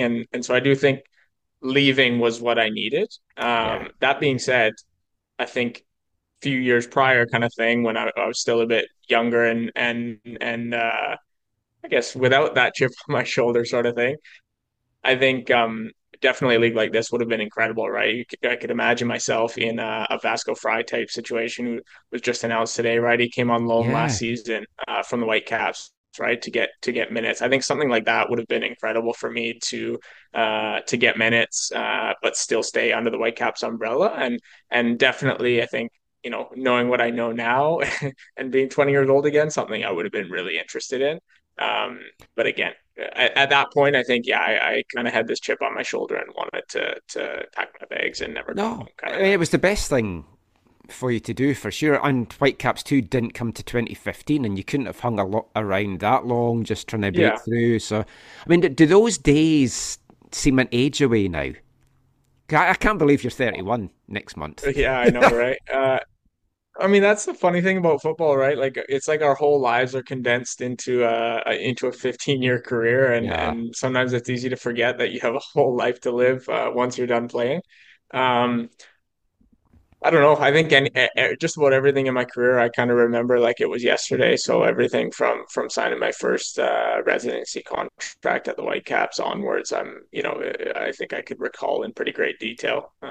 But it would make for a very long interview. Right. We could probably chat for over an hour and make this an interesting one. Easily. But if like you play for a couple of teams in Spain and you won a League Cup in Ireland with Derry City. What did those European experiences teach you about yourself, both as a player, as a person, like both on and off the pitch? I think, again, to that comment about recalling things from my whole career, I think I'm someone I could tell you every chapter, every club that I've been at, every season I've had, I could tell you exactly what I added to my game and to my person. From the experiences I lived and learned from. I think Spain was well, in a lot of ways was the most exciting chapter of my career. It was the closest I came to, to breaking through at the highest level. This total side conversation, but the closest I came to be on the bench for a first team game in La Liga was away to Barcelona. And, up until Friday, I had a bag packed, ready to go kind of thing, thinking that was possibly going to happen. Ultimately, a couple first team guys come back from injury and it doesn't pan out kind of thing. But, so for that reason, it was, the closest I got to touching that pinnacle of the sport. The flip side of it was also at the end of it, I would say it was the darkest period of my career, because it felt like a little bit of a failure in being so close. I could touch it, but not, crossing that line and establishing myself and losing that opportunity. So I think Spain taught me a lot about myself as a player. It's when I learned the most. I feel like it's when I became the most complete version of myself, and the traits that I've built the rest of my career on. I feel like I honed through those years in Spain, and learned a lot on the tactical side. Learned a lot, even just professionalism and learning from big players. Guys like Luis Alberto, number 10 for Lazio. Those are the types of guys I was alongside and learning from. So it was great. It was humbling in that regard, but it also gave me a lot of confidence in what I brought to the game, and again, like I said, kind of what I could carry through for the rest of my career. So Spain, education, I guess, and Ireland, how much I love winning. And oh man, even just winning 3 points in a league game. Just the passion, the commitment that the fans have to the clubs there was incredible. You after a loss, you didn't really want to be seen around town kind of thing, right? After a win, you're not paying for a round kind of thing. So winning on the smaller side, like game to game, and then ultimately culminating with winning the League Cup, I was like, oh man, I got to do this again. This is everything I've ever been working for kind of thing. Oh, yeah. So about Spain, I was wondering, because there's a few things in your journey that are really interesting in terms of how they are a bit of a microcosm of the Canadian footballer journey in one sense. So I'm just wondering, in your time in Spain, what was it like going to Deportivo, where you were kind of, in one sense, kind of following in the footsteps of a Julian de Guzman, there was a Canadian who was there before you. And then also Sam Piet obviously was there before you, and you sort of overlapped a bit, I think, right before he went on loan. Yeah, we lived together for a year as well. So what was that like in terms of following some other trailblazers into where they're oh, here's another Canadian, we know Julian, we know Sam, how was that did that help pave the way for you? Was that a good thing? Was that a positive? Was it how did it help you maybe? Yeah, very much so. I mean, I'm not going to get into the nitty gritty, but Julian actually played a role in Sam and I getting there. The agent that helped us out was a good friend in La Coruña of Julian during his days there. So he got connected with some Canadian agents. And so that's actually how it all came to be. So without Julian, I don't think either one of us ever would have ended up at Depor. I think it was very cool, honestly, is how I describe it. It was very cool to see a guy that I grew up watching and idolizing, Callum and I were joking yesterday, actually, we both remember when we were 12, 13 years old, trying to add the De Guzman brothers on Facebook and ask them questions about how they, got where they are. How can we follow in your footsteps kind of thing.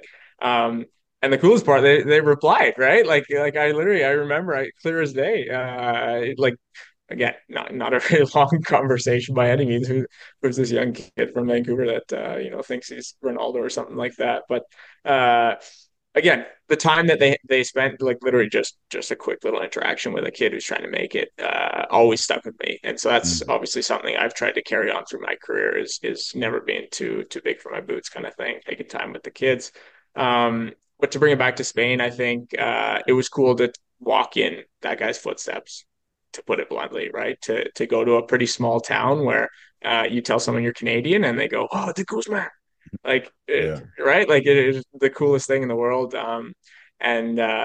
Also to have Sam there, I think was awesome. We played in the U20s together a lot, U23s, good buddy of mine to this day, And so again, having someone to kind of just bounce things off day to day, right? The good, the bad, and the ugly.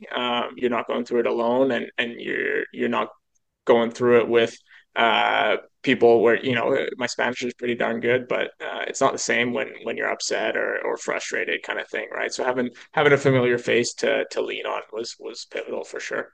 Yeah, to speak the language of your heart. Yeah, exactly. Yeah. That's really cool. That's good to hear too.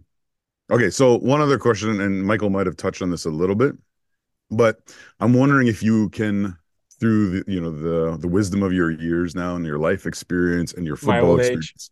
Yeah, your old age, right? You're gonna be what, 31 in April? In February. February.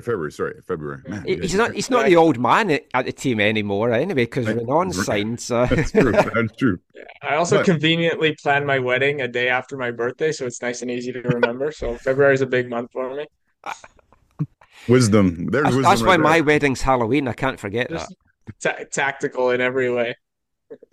Okay, but with all your experiences now and just the stage of life you're in or whatever, I'm wondering if you could, for a moment, just maybe share some reflections or share some thoughts on your time, but also looking back on maybe the group or groups holistically that came through the Whitecaps residency program. Because Michael and I, right, we followed you guys for a lot over the years in different ways.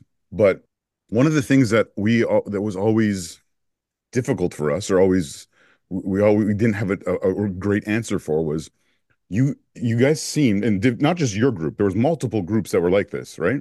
Where it was like, you guys together were dominant at age levels. Like you guys bossed those USSDA, whatever leagues you were in, and made finals and did all this stuff.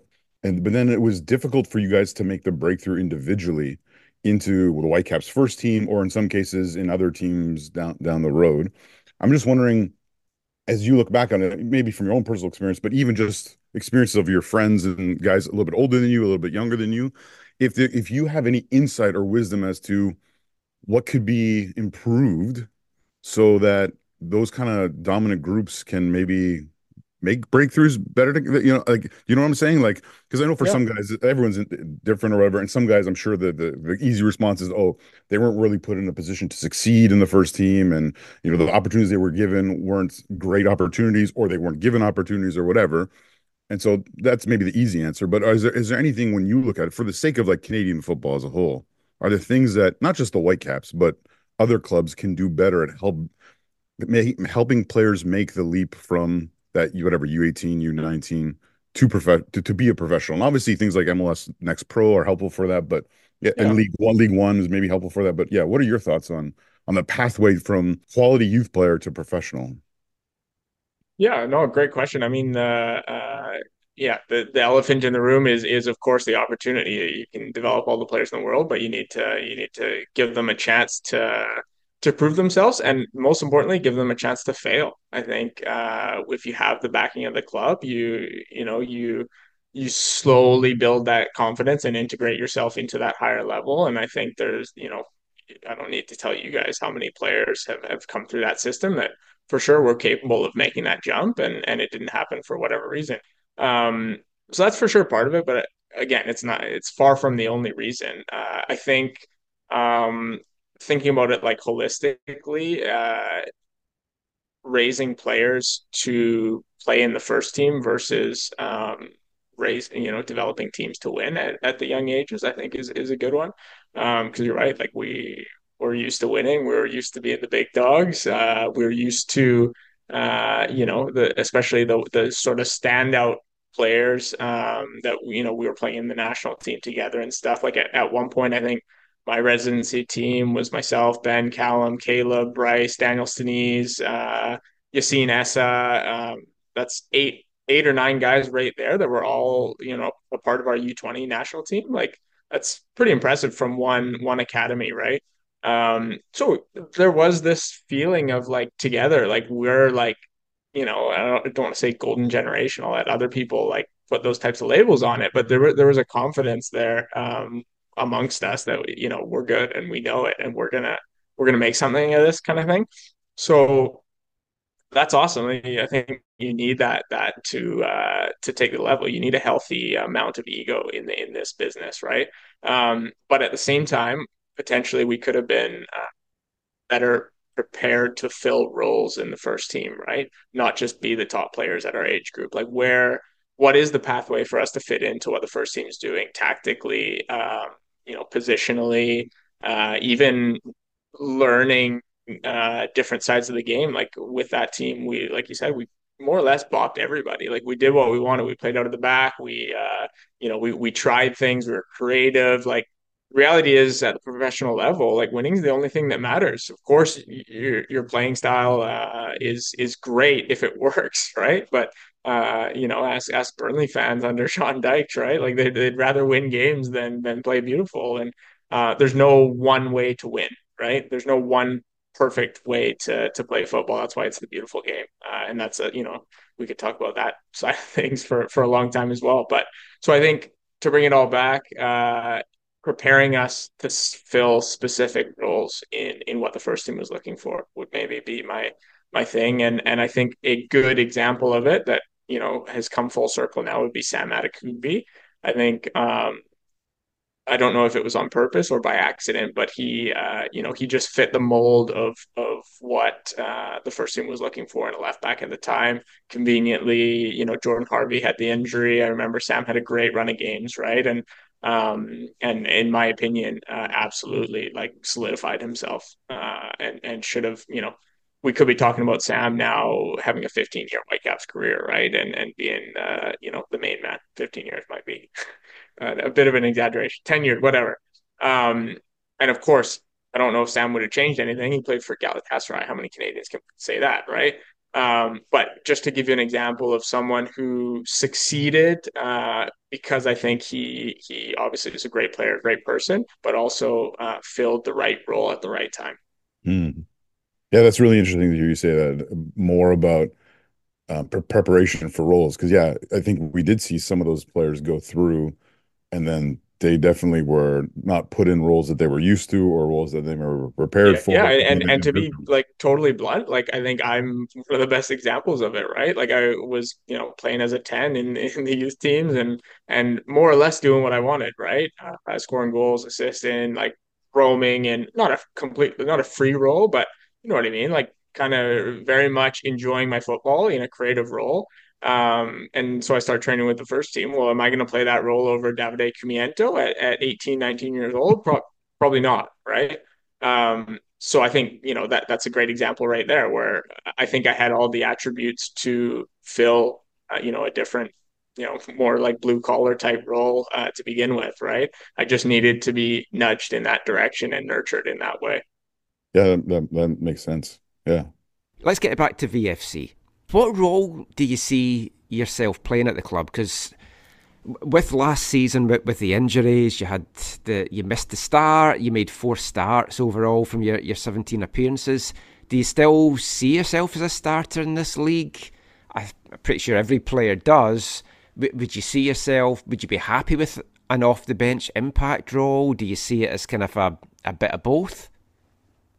Definitely never happy with a role like that. I'm coming in to make an impact. I think the difference between a 31-year-old and a 20-year-old is that you know how to behave if things aren't going your way, or know how you should behave if they're not going your way. So I'm here to help the club become a winning organization when year in, year out. If my role happens to be lesser than I'm hoping for and expecting, I think that's where you need to double down on what your true commitment is, right? I think I showed that last season at Cavs what I was capable of still accomplishing as a leader in the group and an integral part of that locker room. I think my role, again, in winning the championship was setting a standard that no one could go below if things aren't going your way. So if, 30-year-old ex-Canadian international is out on Monday training with the kids, flying into tackles and putting everything into it, no one else has any excuse but to do the same, right? So all that to say, of course, I like I said, ego is very important in this game. You can't make it without one. Of course, I think I'm one of the best playmakers in the league, and I think I can really help the team here in a number of different ways, and bring out the best in some guys that they've already got, right? So that's what I'm planning to do, and like I said, regardless what happens, I'll be giving everything I've got to the club. In an ideal scenario, Ben, where would you like to see yourself playing? Is it centrally as a 10, or is it off the wing? Or I mean, you watch some VFC last year, so you know a little bit about how the ways Afshin has lined things up. But do you have, obviously, you know, the puzzle's not complete yet, and I know more announcements today, more announcements coming. But in an ideal scenario, where would Ben Fisk like to see himself starting matches? That's a question, right? I think he's going to line the team up how he thinks will be best set up to succeed, and he will have my full backing and confidence in that. I guess, not to dodge your question, some roles I could see myself filling, an inverted winger on the right, giving Caden the right flank. I think we combined really, really well my year at Pacific in that sort of role. Mm-hmm. Likewise, in preseason before my injury, Mickey Cantava and I were combining really well at Cavs, with him off the left and me in the 10 role, on that sort of the left side of the central midfielders. So those would be two areas right away I think I could impact, and with existing connections that I'd be really excited to work with again. You're going to be playing with Callum for the first time in a long, long time. And like we know, your best friend, I think you mentioned, since 10 or 11 years old. You've played against him in the CPL. Mm-hmm. Scored against him a few times as well. I was gonna check that to see if you had scored against him. And hadn't. Two of the last three games we played against each other, I scored on them, so he'll be happy that I'm wearing the same colour now. Like, just talk about that friendship, and also like Ben McHenry as well, another East Van lad. Just talk about the friendship the three of you guys have had over the years, because obviously you played with Ben in Ottawa as well. Yeah. I mean, Ben and I go back even further. We met playing at Garden Park for the Grandview Legion when we were 5 years old, so. And I think we had a sleepover before one game or something like that. The rest was history, right? Stayed up too late playing FIFA, and I can't remember when we were at 5. But yeah, it's been a long story. And then met Callum when we started training with Bart Chauffeur at TSS. I think we were 10, 11 years old. And again, hit it off right away. I think, similar to like what I was saying about being in Spain with Sam, it's very powerful to have people close to you going through your trials and tribulations with you along the way. And I think with Ben, Callum and I were a great example of one, we kept each other humble, and always, if one of us was taking their foot off the gas a little bit, the other two were going twice as hard to pick up the slack, kind of thing. And you had no choice but to follow along and train just as hard, be just as dedicated. There's so many distractions when you're in your teenage years that can pull you away from football. And I think the three of us were so locked in. We were like 25, 30-year-old pros at 15 years old. We all knew what we wanted. We all knew how we were, well, maybe not how we were going to get there, but we knew the path we wanted to follow, and held each other accountable. So I will only speak for myself, but I wouldn't be here talking about the career that I've had without those two guys. Any chance of getting the three amigos together? You're going to push to get Ben back now as well? I think he's pretty happy starting the next chapter of his life here, but definitely lots of hangouts. We've already gotten together a few times, and I'm sure he'll be at lots of games. We might, maybe an honorary jersey or something like that. Right. We'll get him set up with.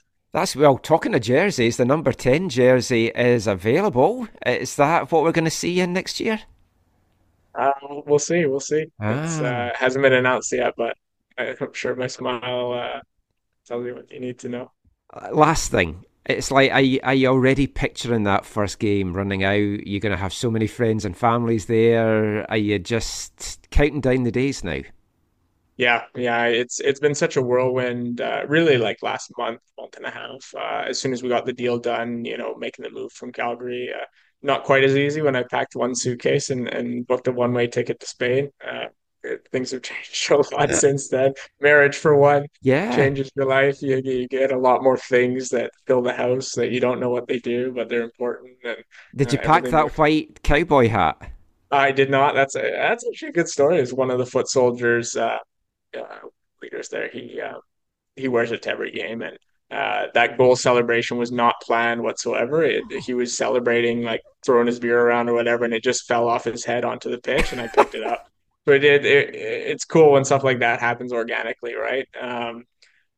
No, didn't pack the cowboy hat, but had a lot of other shit to pack that, don't have to tell anyone how shitty moving is, especially intercity.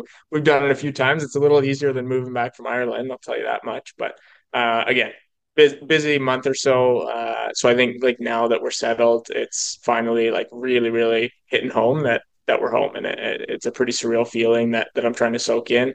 But for sure, I can't wait to be on the pitch wearing that jersey and seeing everyone in the crowd. It's going to be incredible. Yeah, can't wait to see you. Hopefully I can get out to the first game this year. I couldn't last year because I was commentating. So we'll see what the fixtures throw up, but I'll definitely see you soon. We'll catch up soon. I'll put in a word for you. Awesome. So take care, and it's great seeing you back. A pleasure having you back here, and I can't wait to see you on the pitch in black and red. Beautiful, guys. Absolute pleasure as always. We'll see you around very soon.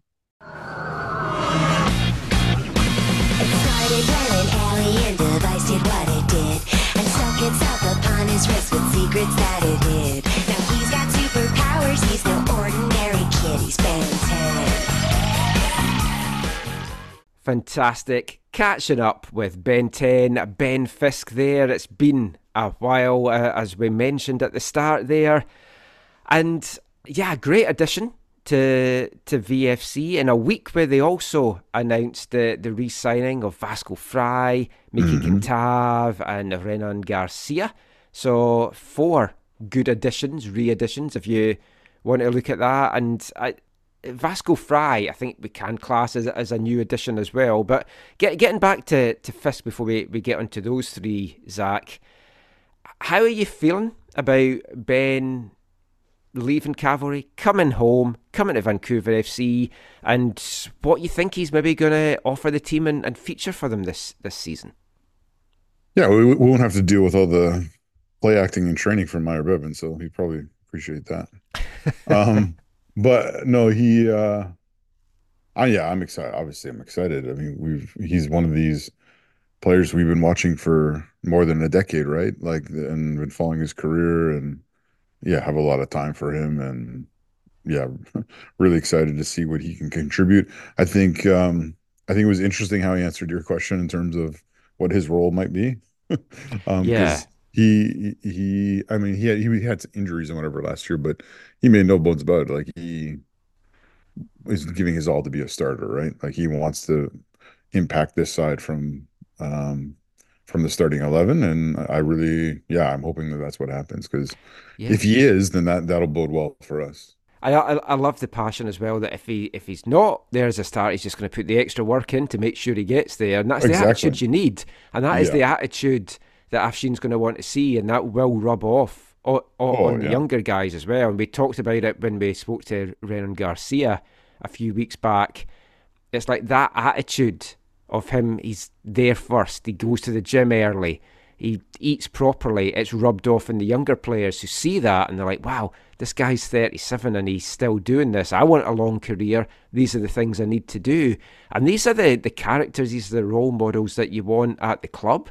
And with someone like Ben, I think if I was drawing up this time last year who I wanted to be on the team, who my dream guys were, Ben Fisk was in that squad. Yeah, and maybe we'll still get to see another one of those. Well, maybe another two even, because not Ben McKendry. No.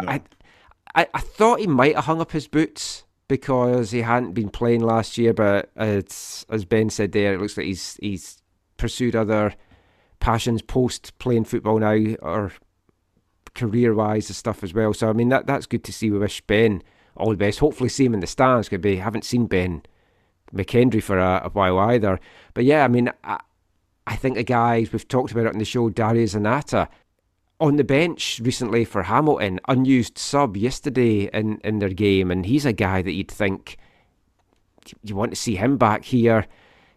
David Norman Jr., we'll see what happens with him after his success in Liga Ireland, success for Ben in Liga Ireland as well, so maybe following his footsteps here. But Vasco Fry, locking that up. When we spoke to Vasco last year, he said he was open to it. When we saw the Whitecaps hadn't taken the contract up for this year, we thought it's a formality. And I like this. I like what he's done. He's gone there. He's made an impact. And I feel he's fantastic to have now locked up for next year. Well, this year. Yeah, no, he is an exciting one. I was kind of pessimistic at the signing, right? I remember when I was first told about it and then talking to you about it. And I was like, this doesn't sound like the type of move that's really going to help move the needle in the second half of the season the way we need it. But he was. I mean, he was a part of that, right? And I mean, a new lease of life he got though as well. Oh, totally. Yes, because it brought the Vasco Fry, the best Vasco Fry that we knew what he had done in the past. So yeah, I'm happy for him. I'm happy. I think for us, you always in sports you always worry, right, when a player signs that newer contract that's a little bit long. These contracts aren't crazy long or anything like this, right? But you hope that there's not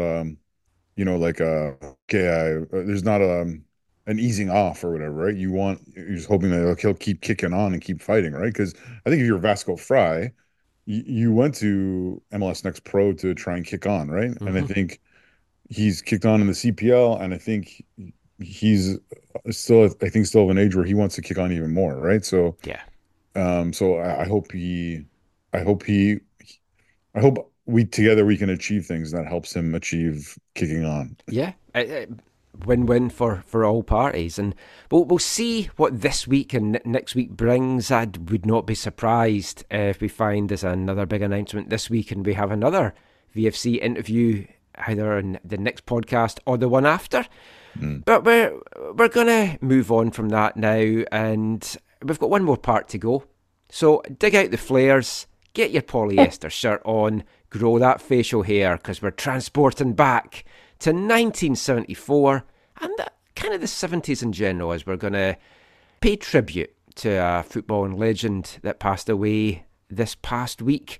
We'll be back with all of that after this. Hi, I'm Ryan Gold, and you're listening to the AFTN Soccer Show.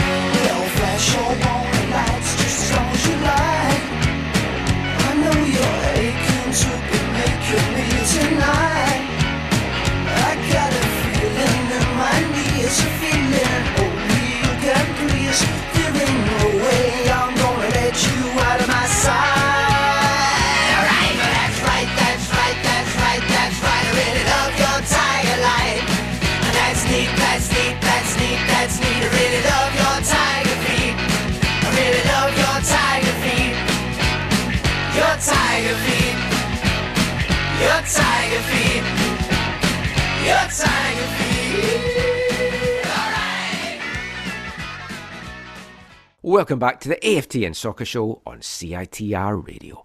And kicking off this part, we've sent you back to 1974. English band Mud with an iconic song from the 70s glam scene, released on January 11th, 1974. That was Tiger Feet. Not sure how well known that song or that band even is over here, because the glam scene was huge in the 70s in the UK, Zach, and I'm not sure how big it was here. I know it was pretty big. Bay City Rollers were big, so we'll be waving our tartan scarves later this year as we have some Bay City Roller songs. I've played Slade on the show before, and Mud were a very big glam band in the English scene back in the day. That gave the band the first of 3 UK number ones. It stayed at number 1 for 4 weeks. And if you were to ask people in the UK to name 5 glam songs from the 70s, I think many of them would name Tiger Feet as one of them. It even has its own dance that I would love us to get caught on at BC Place for the 50th anniversary. I'm sure they'll be playing all these songs that we play over the PA system. So I'll do the dance for you now, which will be good for the podcast listeners. Oh, like, no. That's neat, that's neat, that's neat, that's neat. I really love your tiger feet. It's basically just moving your arms up and down. But yeah, Tiger Feet. Love that band. Love that. You should put that on your TikTok, Michael. Yeah, we need to get an AFTN TikTok going. But yeah, we're kicking off this part with our song from 1974. Because if you're new to the show, we are honouring the Whitecaps' 50th anniversary by giving a big part of the show to 1974. Every episode, we're going to play a song every week from that week 50 years ago. And we'll also give you a little roundup from what happened 50 years ago this week as well. So Mud's Tiger Feet came into the UK charts as a new entry at number 10. 50 years ago this week. The number 1 spot was taken by the New Seekers with You Won't Find Another Fool Like Me. Glam rock band Slade had the UK number 1 with their album Sladist. The Steve Miller band The Joker took the number 1 spot in the US this week 50 years ago, knocking off Jim Croce's Time in a Bottle that we played in last week's show, but that still remained the number 1 song in Canada. Now, I watched a show this week that was on UK's Channel 5, the most shocking moments of 1974. Because when I do a bit on the show, I'm like Joaquin Phoenix. I'm like a method actor. So I'm just invoking everything 1974 just now. But I thought it was really nice for Channel 5 to be like, hey, Michael needs a quick update as to what went on in 1974. And they did this whole hour-and-a-half show for me to watch.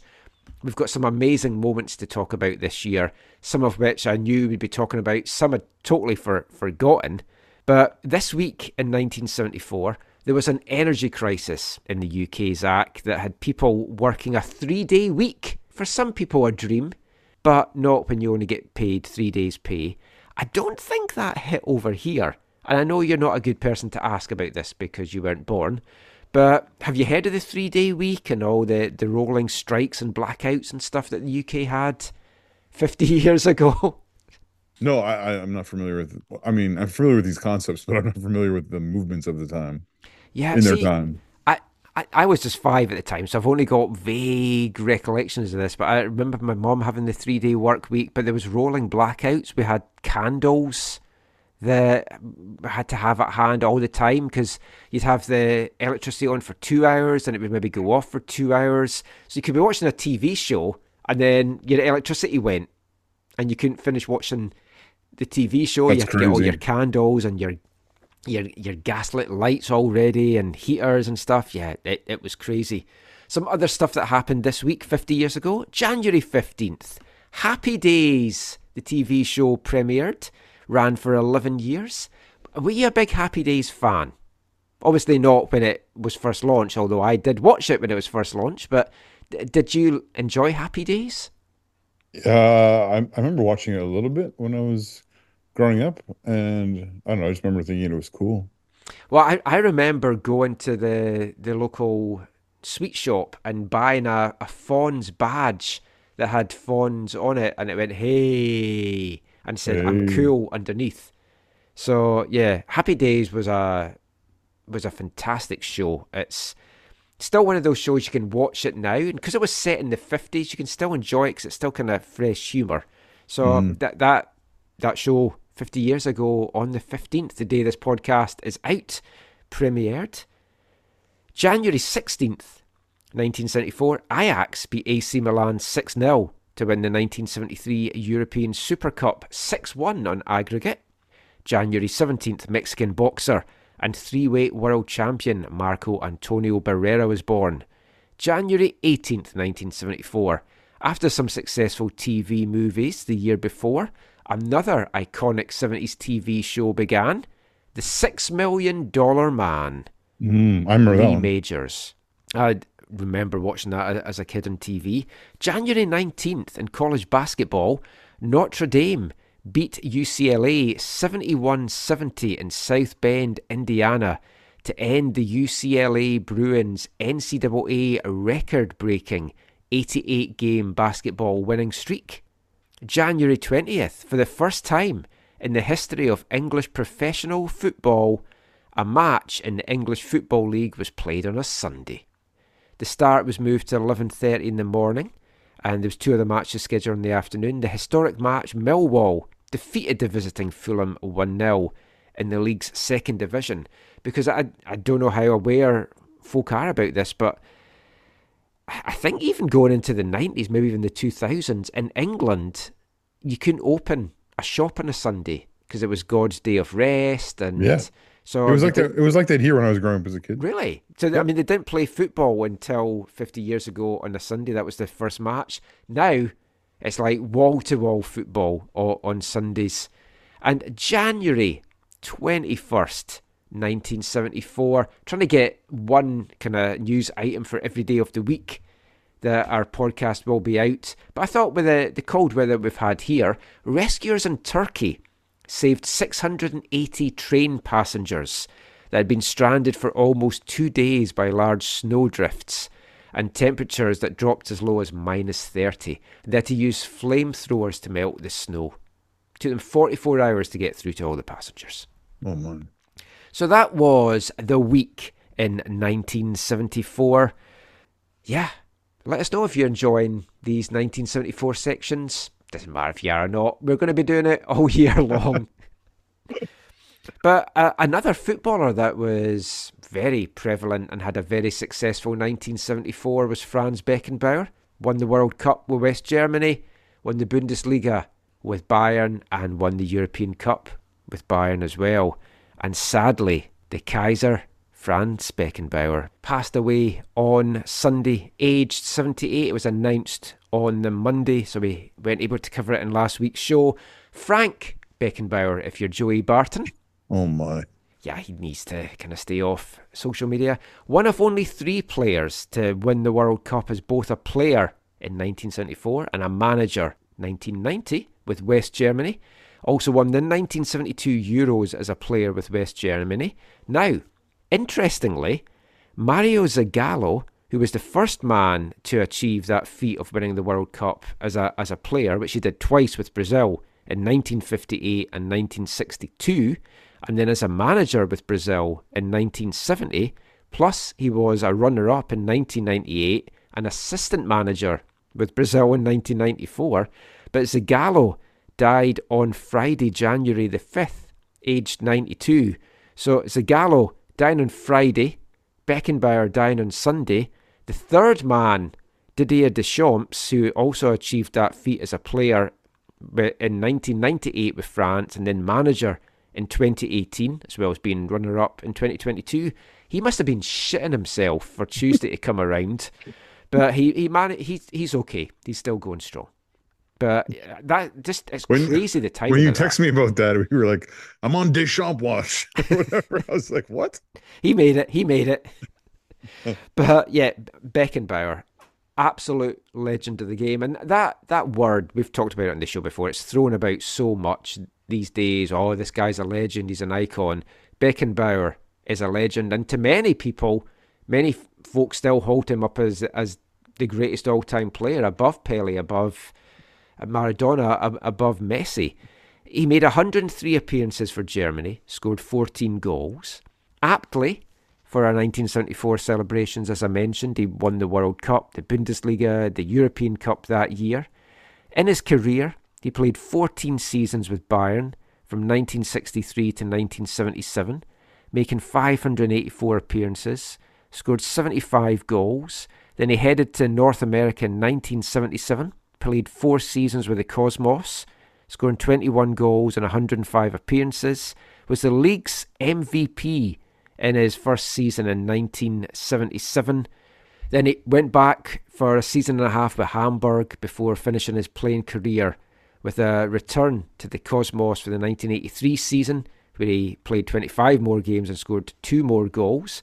He finished his playing career having made 754 club appearances for just 3 clubs, scored 98 goals.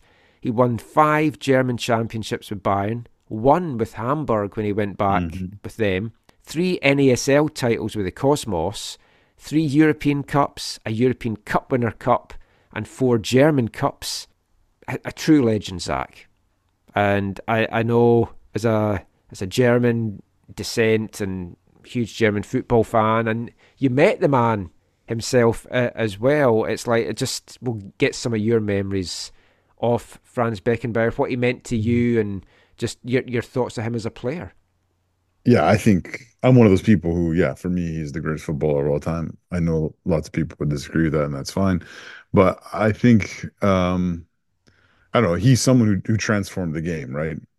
Playing that libero role, that person who played kind of behind the back line, but then was given the permission and the blessing of his coach to then also lead the attack out of the back and bring the play forward, and in one sense do some playmaking, I guess, out of that role. You could look at it that way, but really set the tone from the team from the back. Before you go on, have you heard the famous story about his first game at New York Cosmos? No, I thought you were going to ask me about a different famous game. No. So it's half time and the Cosmos owner goes into the locker room and he says, "We didn't spend all this money for a player to play in the back. We don't want a defender. We want him up front." Yeah. Some then of it had Cosmos to be explained owners to him. Yeah. That's not who you've signed. People. Yeah. Sorry, I just had to share that. It's just, that's ridiculous. I heard that story again this week on the Slope and Pitch podcast. I was like, oh, I forgot I'd heard that before. That's crazy. Yeah, I mean, he transferred the game. He was a legend. I mean, when I've been reading a bunch of stuff on, the Bayern sites and people talk about him, it's not just his, what he did as a player. It, supposedly he was, I'll talk about my brief encounter in a moment, but he was just like someone who kind of lit up the room and made everyone feel at home and welcome and involved. And he did huge things off the field as well, like you said, as a coach. And then he was president at Bayern for years and years and years. He was also the head of the organizing committee that brought the World Cup to Germany 2006, which is, I know, a negative thing because there was. He was also involved in helping the World Cup get to Russia and Qatar, which led to a whole ethics inquiry and stuff. That's the downside. Yeah, I don't think that tarnishes his legacy. Not to me, but I'm sure for some people it will. But it's FIFA. It's like, I'm pretty sure there's a lot of folk that could be implicated in such things, but and there's lots who have, but I think to much worse degrees than him. Yes. Anyways, he was a legend, right? Like, and so I never got to see him play. Like, I never watched him play growing up or whatever, because that was before my time. Because I'm kind of like 93, 94 and onward in terms of like watching and following the game. It took me a decade later to really be, really involved and fully engaged. Yeah, I was lucky that I did, because like the 74 World Cup's the first one I know I watched, but I don't have much of a recollection of it. But I watched 78 as well and European Championships. But I remember watching Beckenbauer and Cruyff and like those guys, and so lucky to have seen them play, albeit on TV. Yeah. In terms of footballing moments, one of my greatest joys ever was when you sent me down to the MLS All-Star game to cover the Russell Tibert. You wanted to go. I didn't. No, going down to Portland. You're going down to watch Russell Tibert. You've been a bad boy. So you sent me down. You got me to cover The MLS Alls like next All Stars. Yeah. Against it was like the Chipotle sponsored game. Yeah. You got free Chipotle. It was awesome.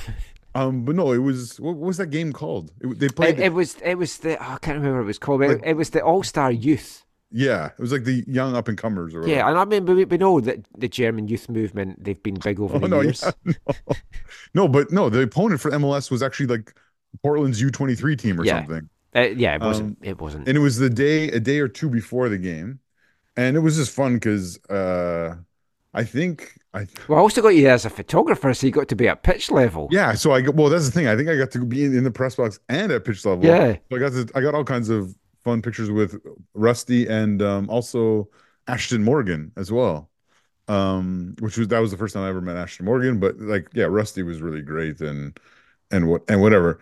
But you couldn't get me into the All Star game, which as I went down, I was like, oh, that sucks. But I'm sure I'll figure something out. And so what happened was, one of the other great things that you got me into is you got me into Bayern training. Yes, where there's some other stories I won't tell right now, but when I was at Bayern training, all of a sudden there was this, because I was having a conversation with, there's this guy named Ken Puckett, and Ken Puckett, I think he still is, I don't know if he's not there or his role's changed, but Ken Puckett is the guy who's in charge of the entire stadium for the Timbers.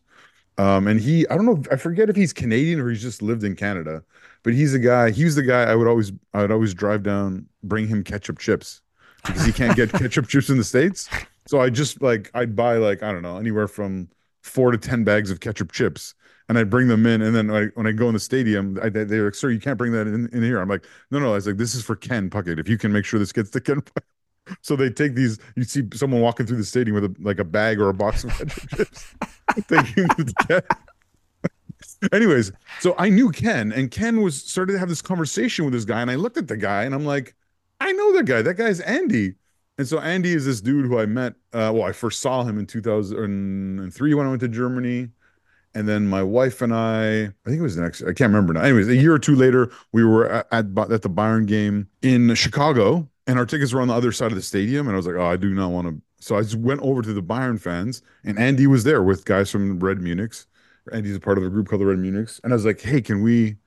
And he's like, oh, yeah, come. Because they were like the only people in the stadium standing. It was like, whatever, 3, 4, 5 rows of Bayern supporters right behind the one goal. So they're like, oh yeah, come in. And then I talked to him. I'm like, dude, I know you. I saw you. I was like, you were at this game. And he's like, oh yeah. And I found out later that actually Andy goes to every game.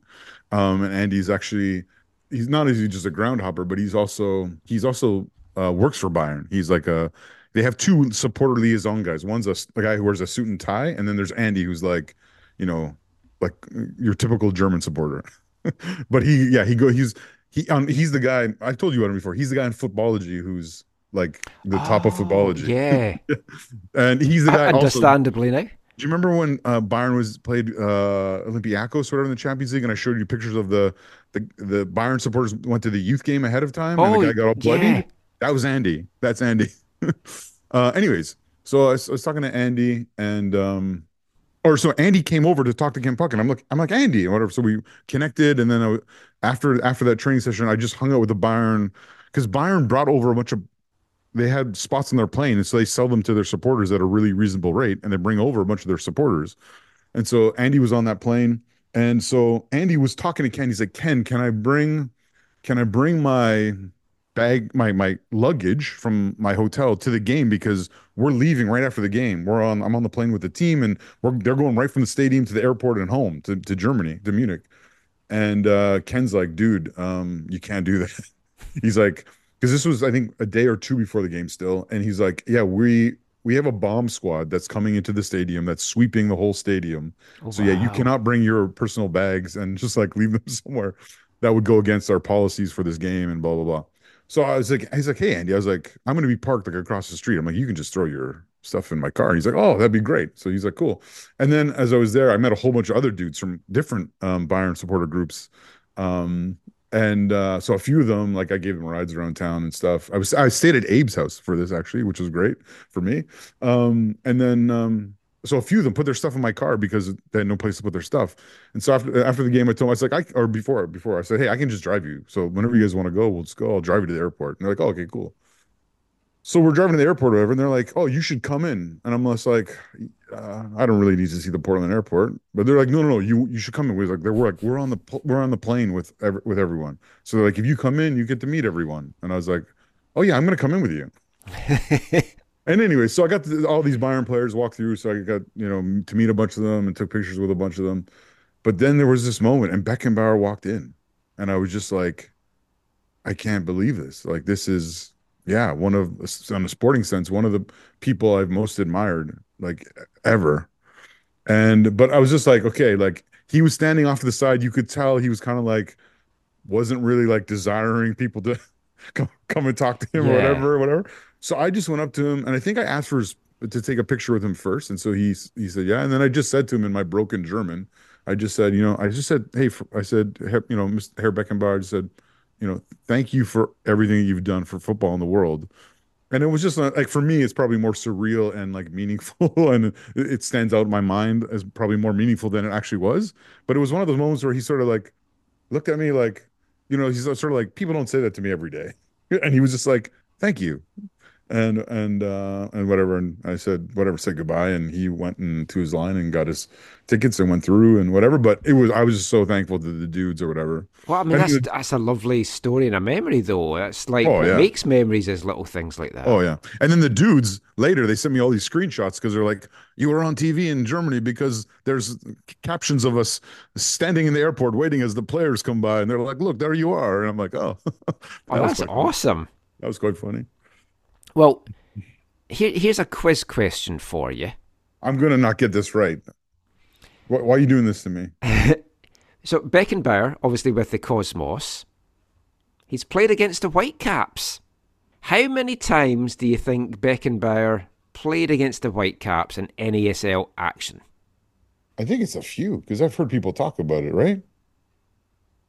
Like, he played at Empire, right? Mm-hmm.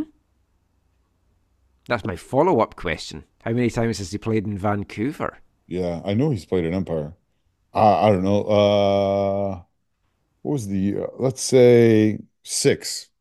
Oh, 7. 7, okay.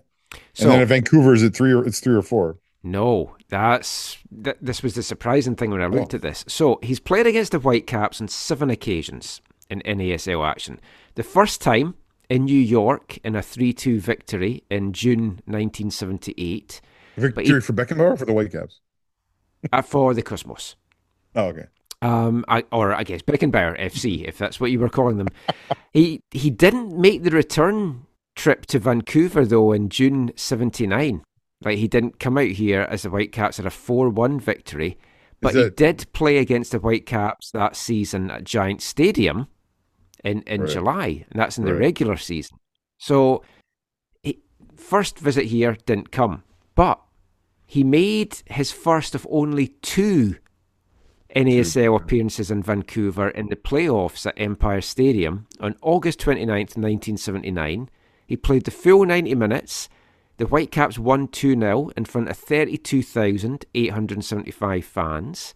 He then played in the return match at Giant Stadium, which the Cosmos won in the shootout before the Whitecaps won the mini-game 1-0 to advance to the soccer ball and then went on to lift it.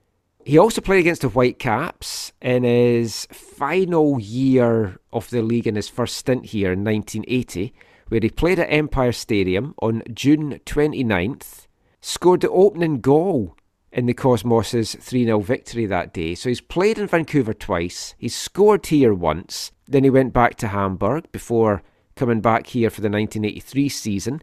He played 25 more games that season, as I mentioned, and he played his last game against the Whitecaps as the Cosmos won 3-0 at Giant Stadium on June 29th, 1983, but didn't play the game in Vancouver 11 days later. So it's not modern-day players that don't come and play in Vancouver way back in the NASL days. He had some Thierry-Henry-itis? Yeah. For the fans to have seen that would be amazing. I always forget this, but you know that Giant Stadium is gone, eh? Like, it's demolished. The Pontiac Silver Dome as well, where I went and watched the 94 World Cup. Yeah, so the original Giant Stadium closed at the end of the 2009 NFL season And then MetLife Stadium opened in 2010, which was built in the surrounding parking lot. Right, okay. So yeah, the original...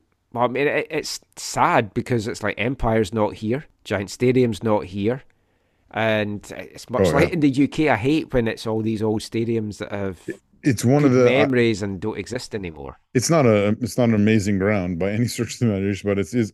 I feel fortunate that I got to go to one game there. It's historic. Yeah, I went in 2001, and of course the Whitecaps won their 1979 Soccer Bowl at Giant Stadium. Yeah. So yeah, Franz Beckenbauer, sadly passing away, an absolute true legend, a true icon of the game. And I thought for our Wavelength song, this episode we'll play a Franz Beckenbauer tribute song. Now, I've had this in my stash of songs to play for a while, but I try and steer away off the foreign language songs until I'm going to run out of the English language songs. I should have got you to play Gute Freunde. He actually sings it. I saw that and yeah. I watched the video and I thought about it and I was like, no, I'm going to go for this instead. It's a Polish band called Bonik, and this is a song from their 2018 album Delfina, and it's named after the great man. The lyrics translate from Polish as I pass the ball like Franz Beckenbauer. So it's not a song about him per se, but we're playing it as a tribute to him. This is Bonik, Franz Beckenbauer.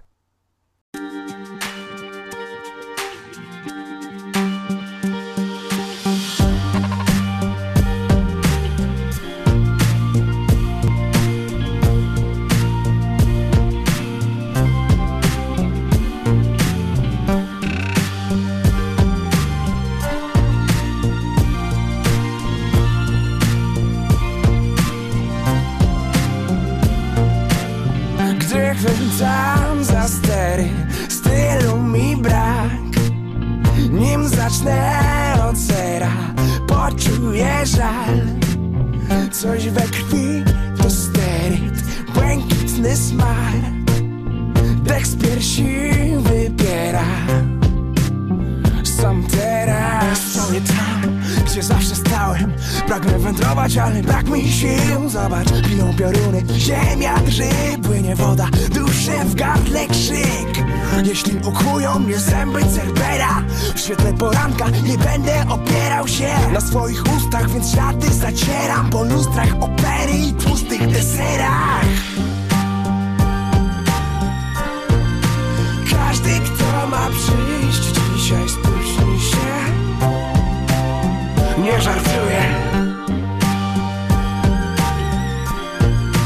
Każdy, kto ma przyjść dzisiaj, spóźni się. Wiem, co tam masz, złoty zegarek. Mimo, że przyszłość jest lekko mglista, walczę z upałem, woda zamienia się w parę. Podaję piłkę jak Franz Beckenbauer. Idzie król ulicy, a wokół jego harem. Wtem słyszę zgiełki, wyzwiska. Walczę z upałem, woda zamienia się w parę. Całują drzew, korony, wirującą mgłę, która płynie. Coś, co było tłem, kroplą wina, biciem czterech serc.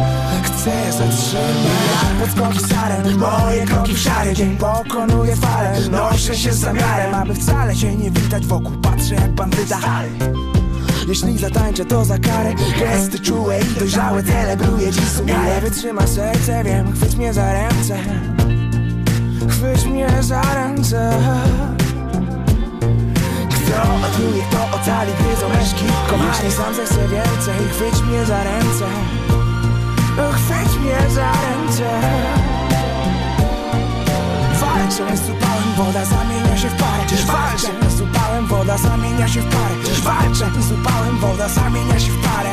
Podaję piłkę jak Franz Beckenbauer.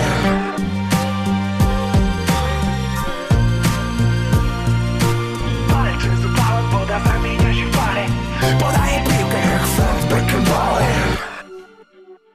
Polish band Bonik there, Franz Beckenbauer from 2018. And as Zach said, you can hear a song that Franz sings himself in German. What is it? Guten Gute Freunde. Guten Freunde. The memorial service is being held at the Allianz Arena this Friday. Ah. So I don't know if they're streaming anything or whatever, but I imagine they will. I'm going to try and follow it, yeah. Yeah. So RIP to Franz Beckenbauer, and also, as we mentioned there as well, RIP to another great man, Mario Zagallo. Mm-hmm. But that is it for this episode of the AFTN Soccer Show. Thank you for being with us. Hope you've enjoyed our two featured interviews and all the football chat. Just before we go though, Zach, any final thoughts from you? Anything funny that's caught your eye this week, or anything you want to end the show with? No, I just want to... Can I give a shout out to our buddy Felipe? You can always give a shout out to anyone you want, especially Felipe. Okay, so yeah, just a shout out to our buddy Felipe and the Coast to Coast podcast. They have a special special pod coming out. I got to be a part of. I know usually you get to go do the special pods with him, Michael.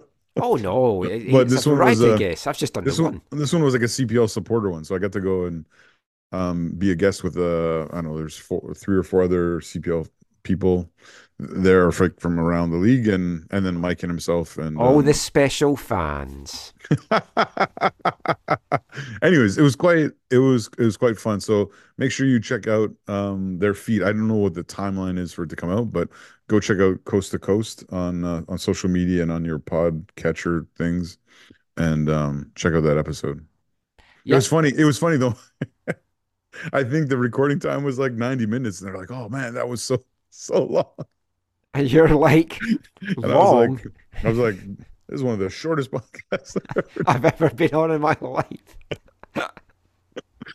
No, it was really good. And it was good to hear from people from other communities talk about their teams and even hear what they think about what's gone on here in the first year. And yeah, it was good. It's fun to be part of. So shout out to Felipe. Thank you, Felipe. Check his podcast out at the best of times. It's a really good podcast. Oh, yeah.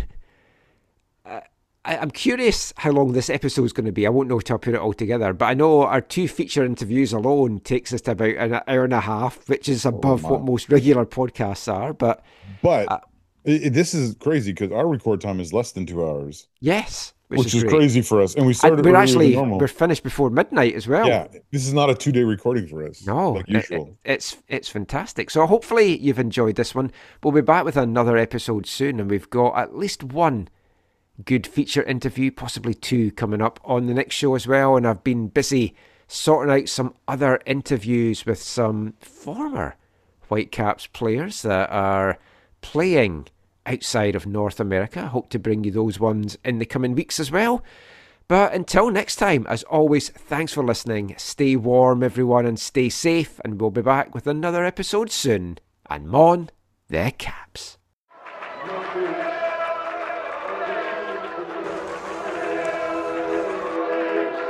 Going to your first match is an experience you never forget. The atmosphere of what's going on around the pitch looks beautiful, and you always look and go, wow, I'd love to play here one day. If you get the bug, it's going to stay with you for life.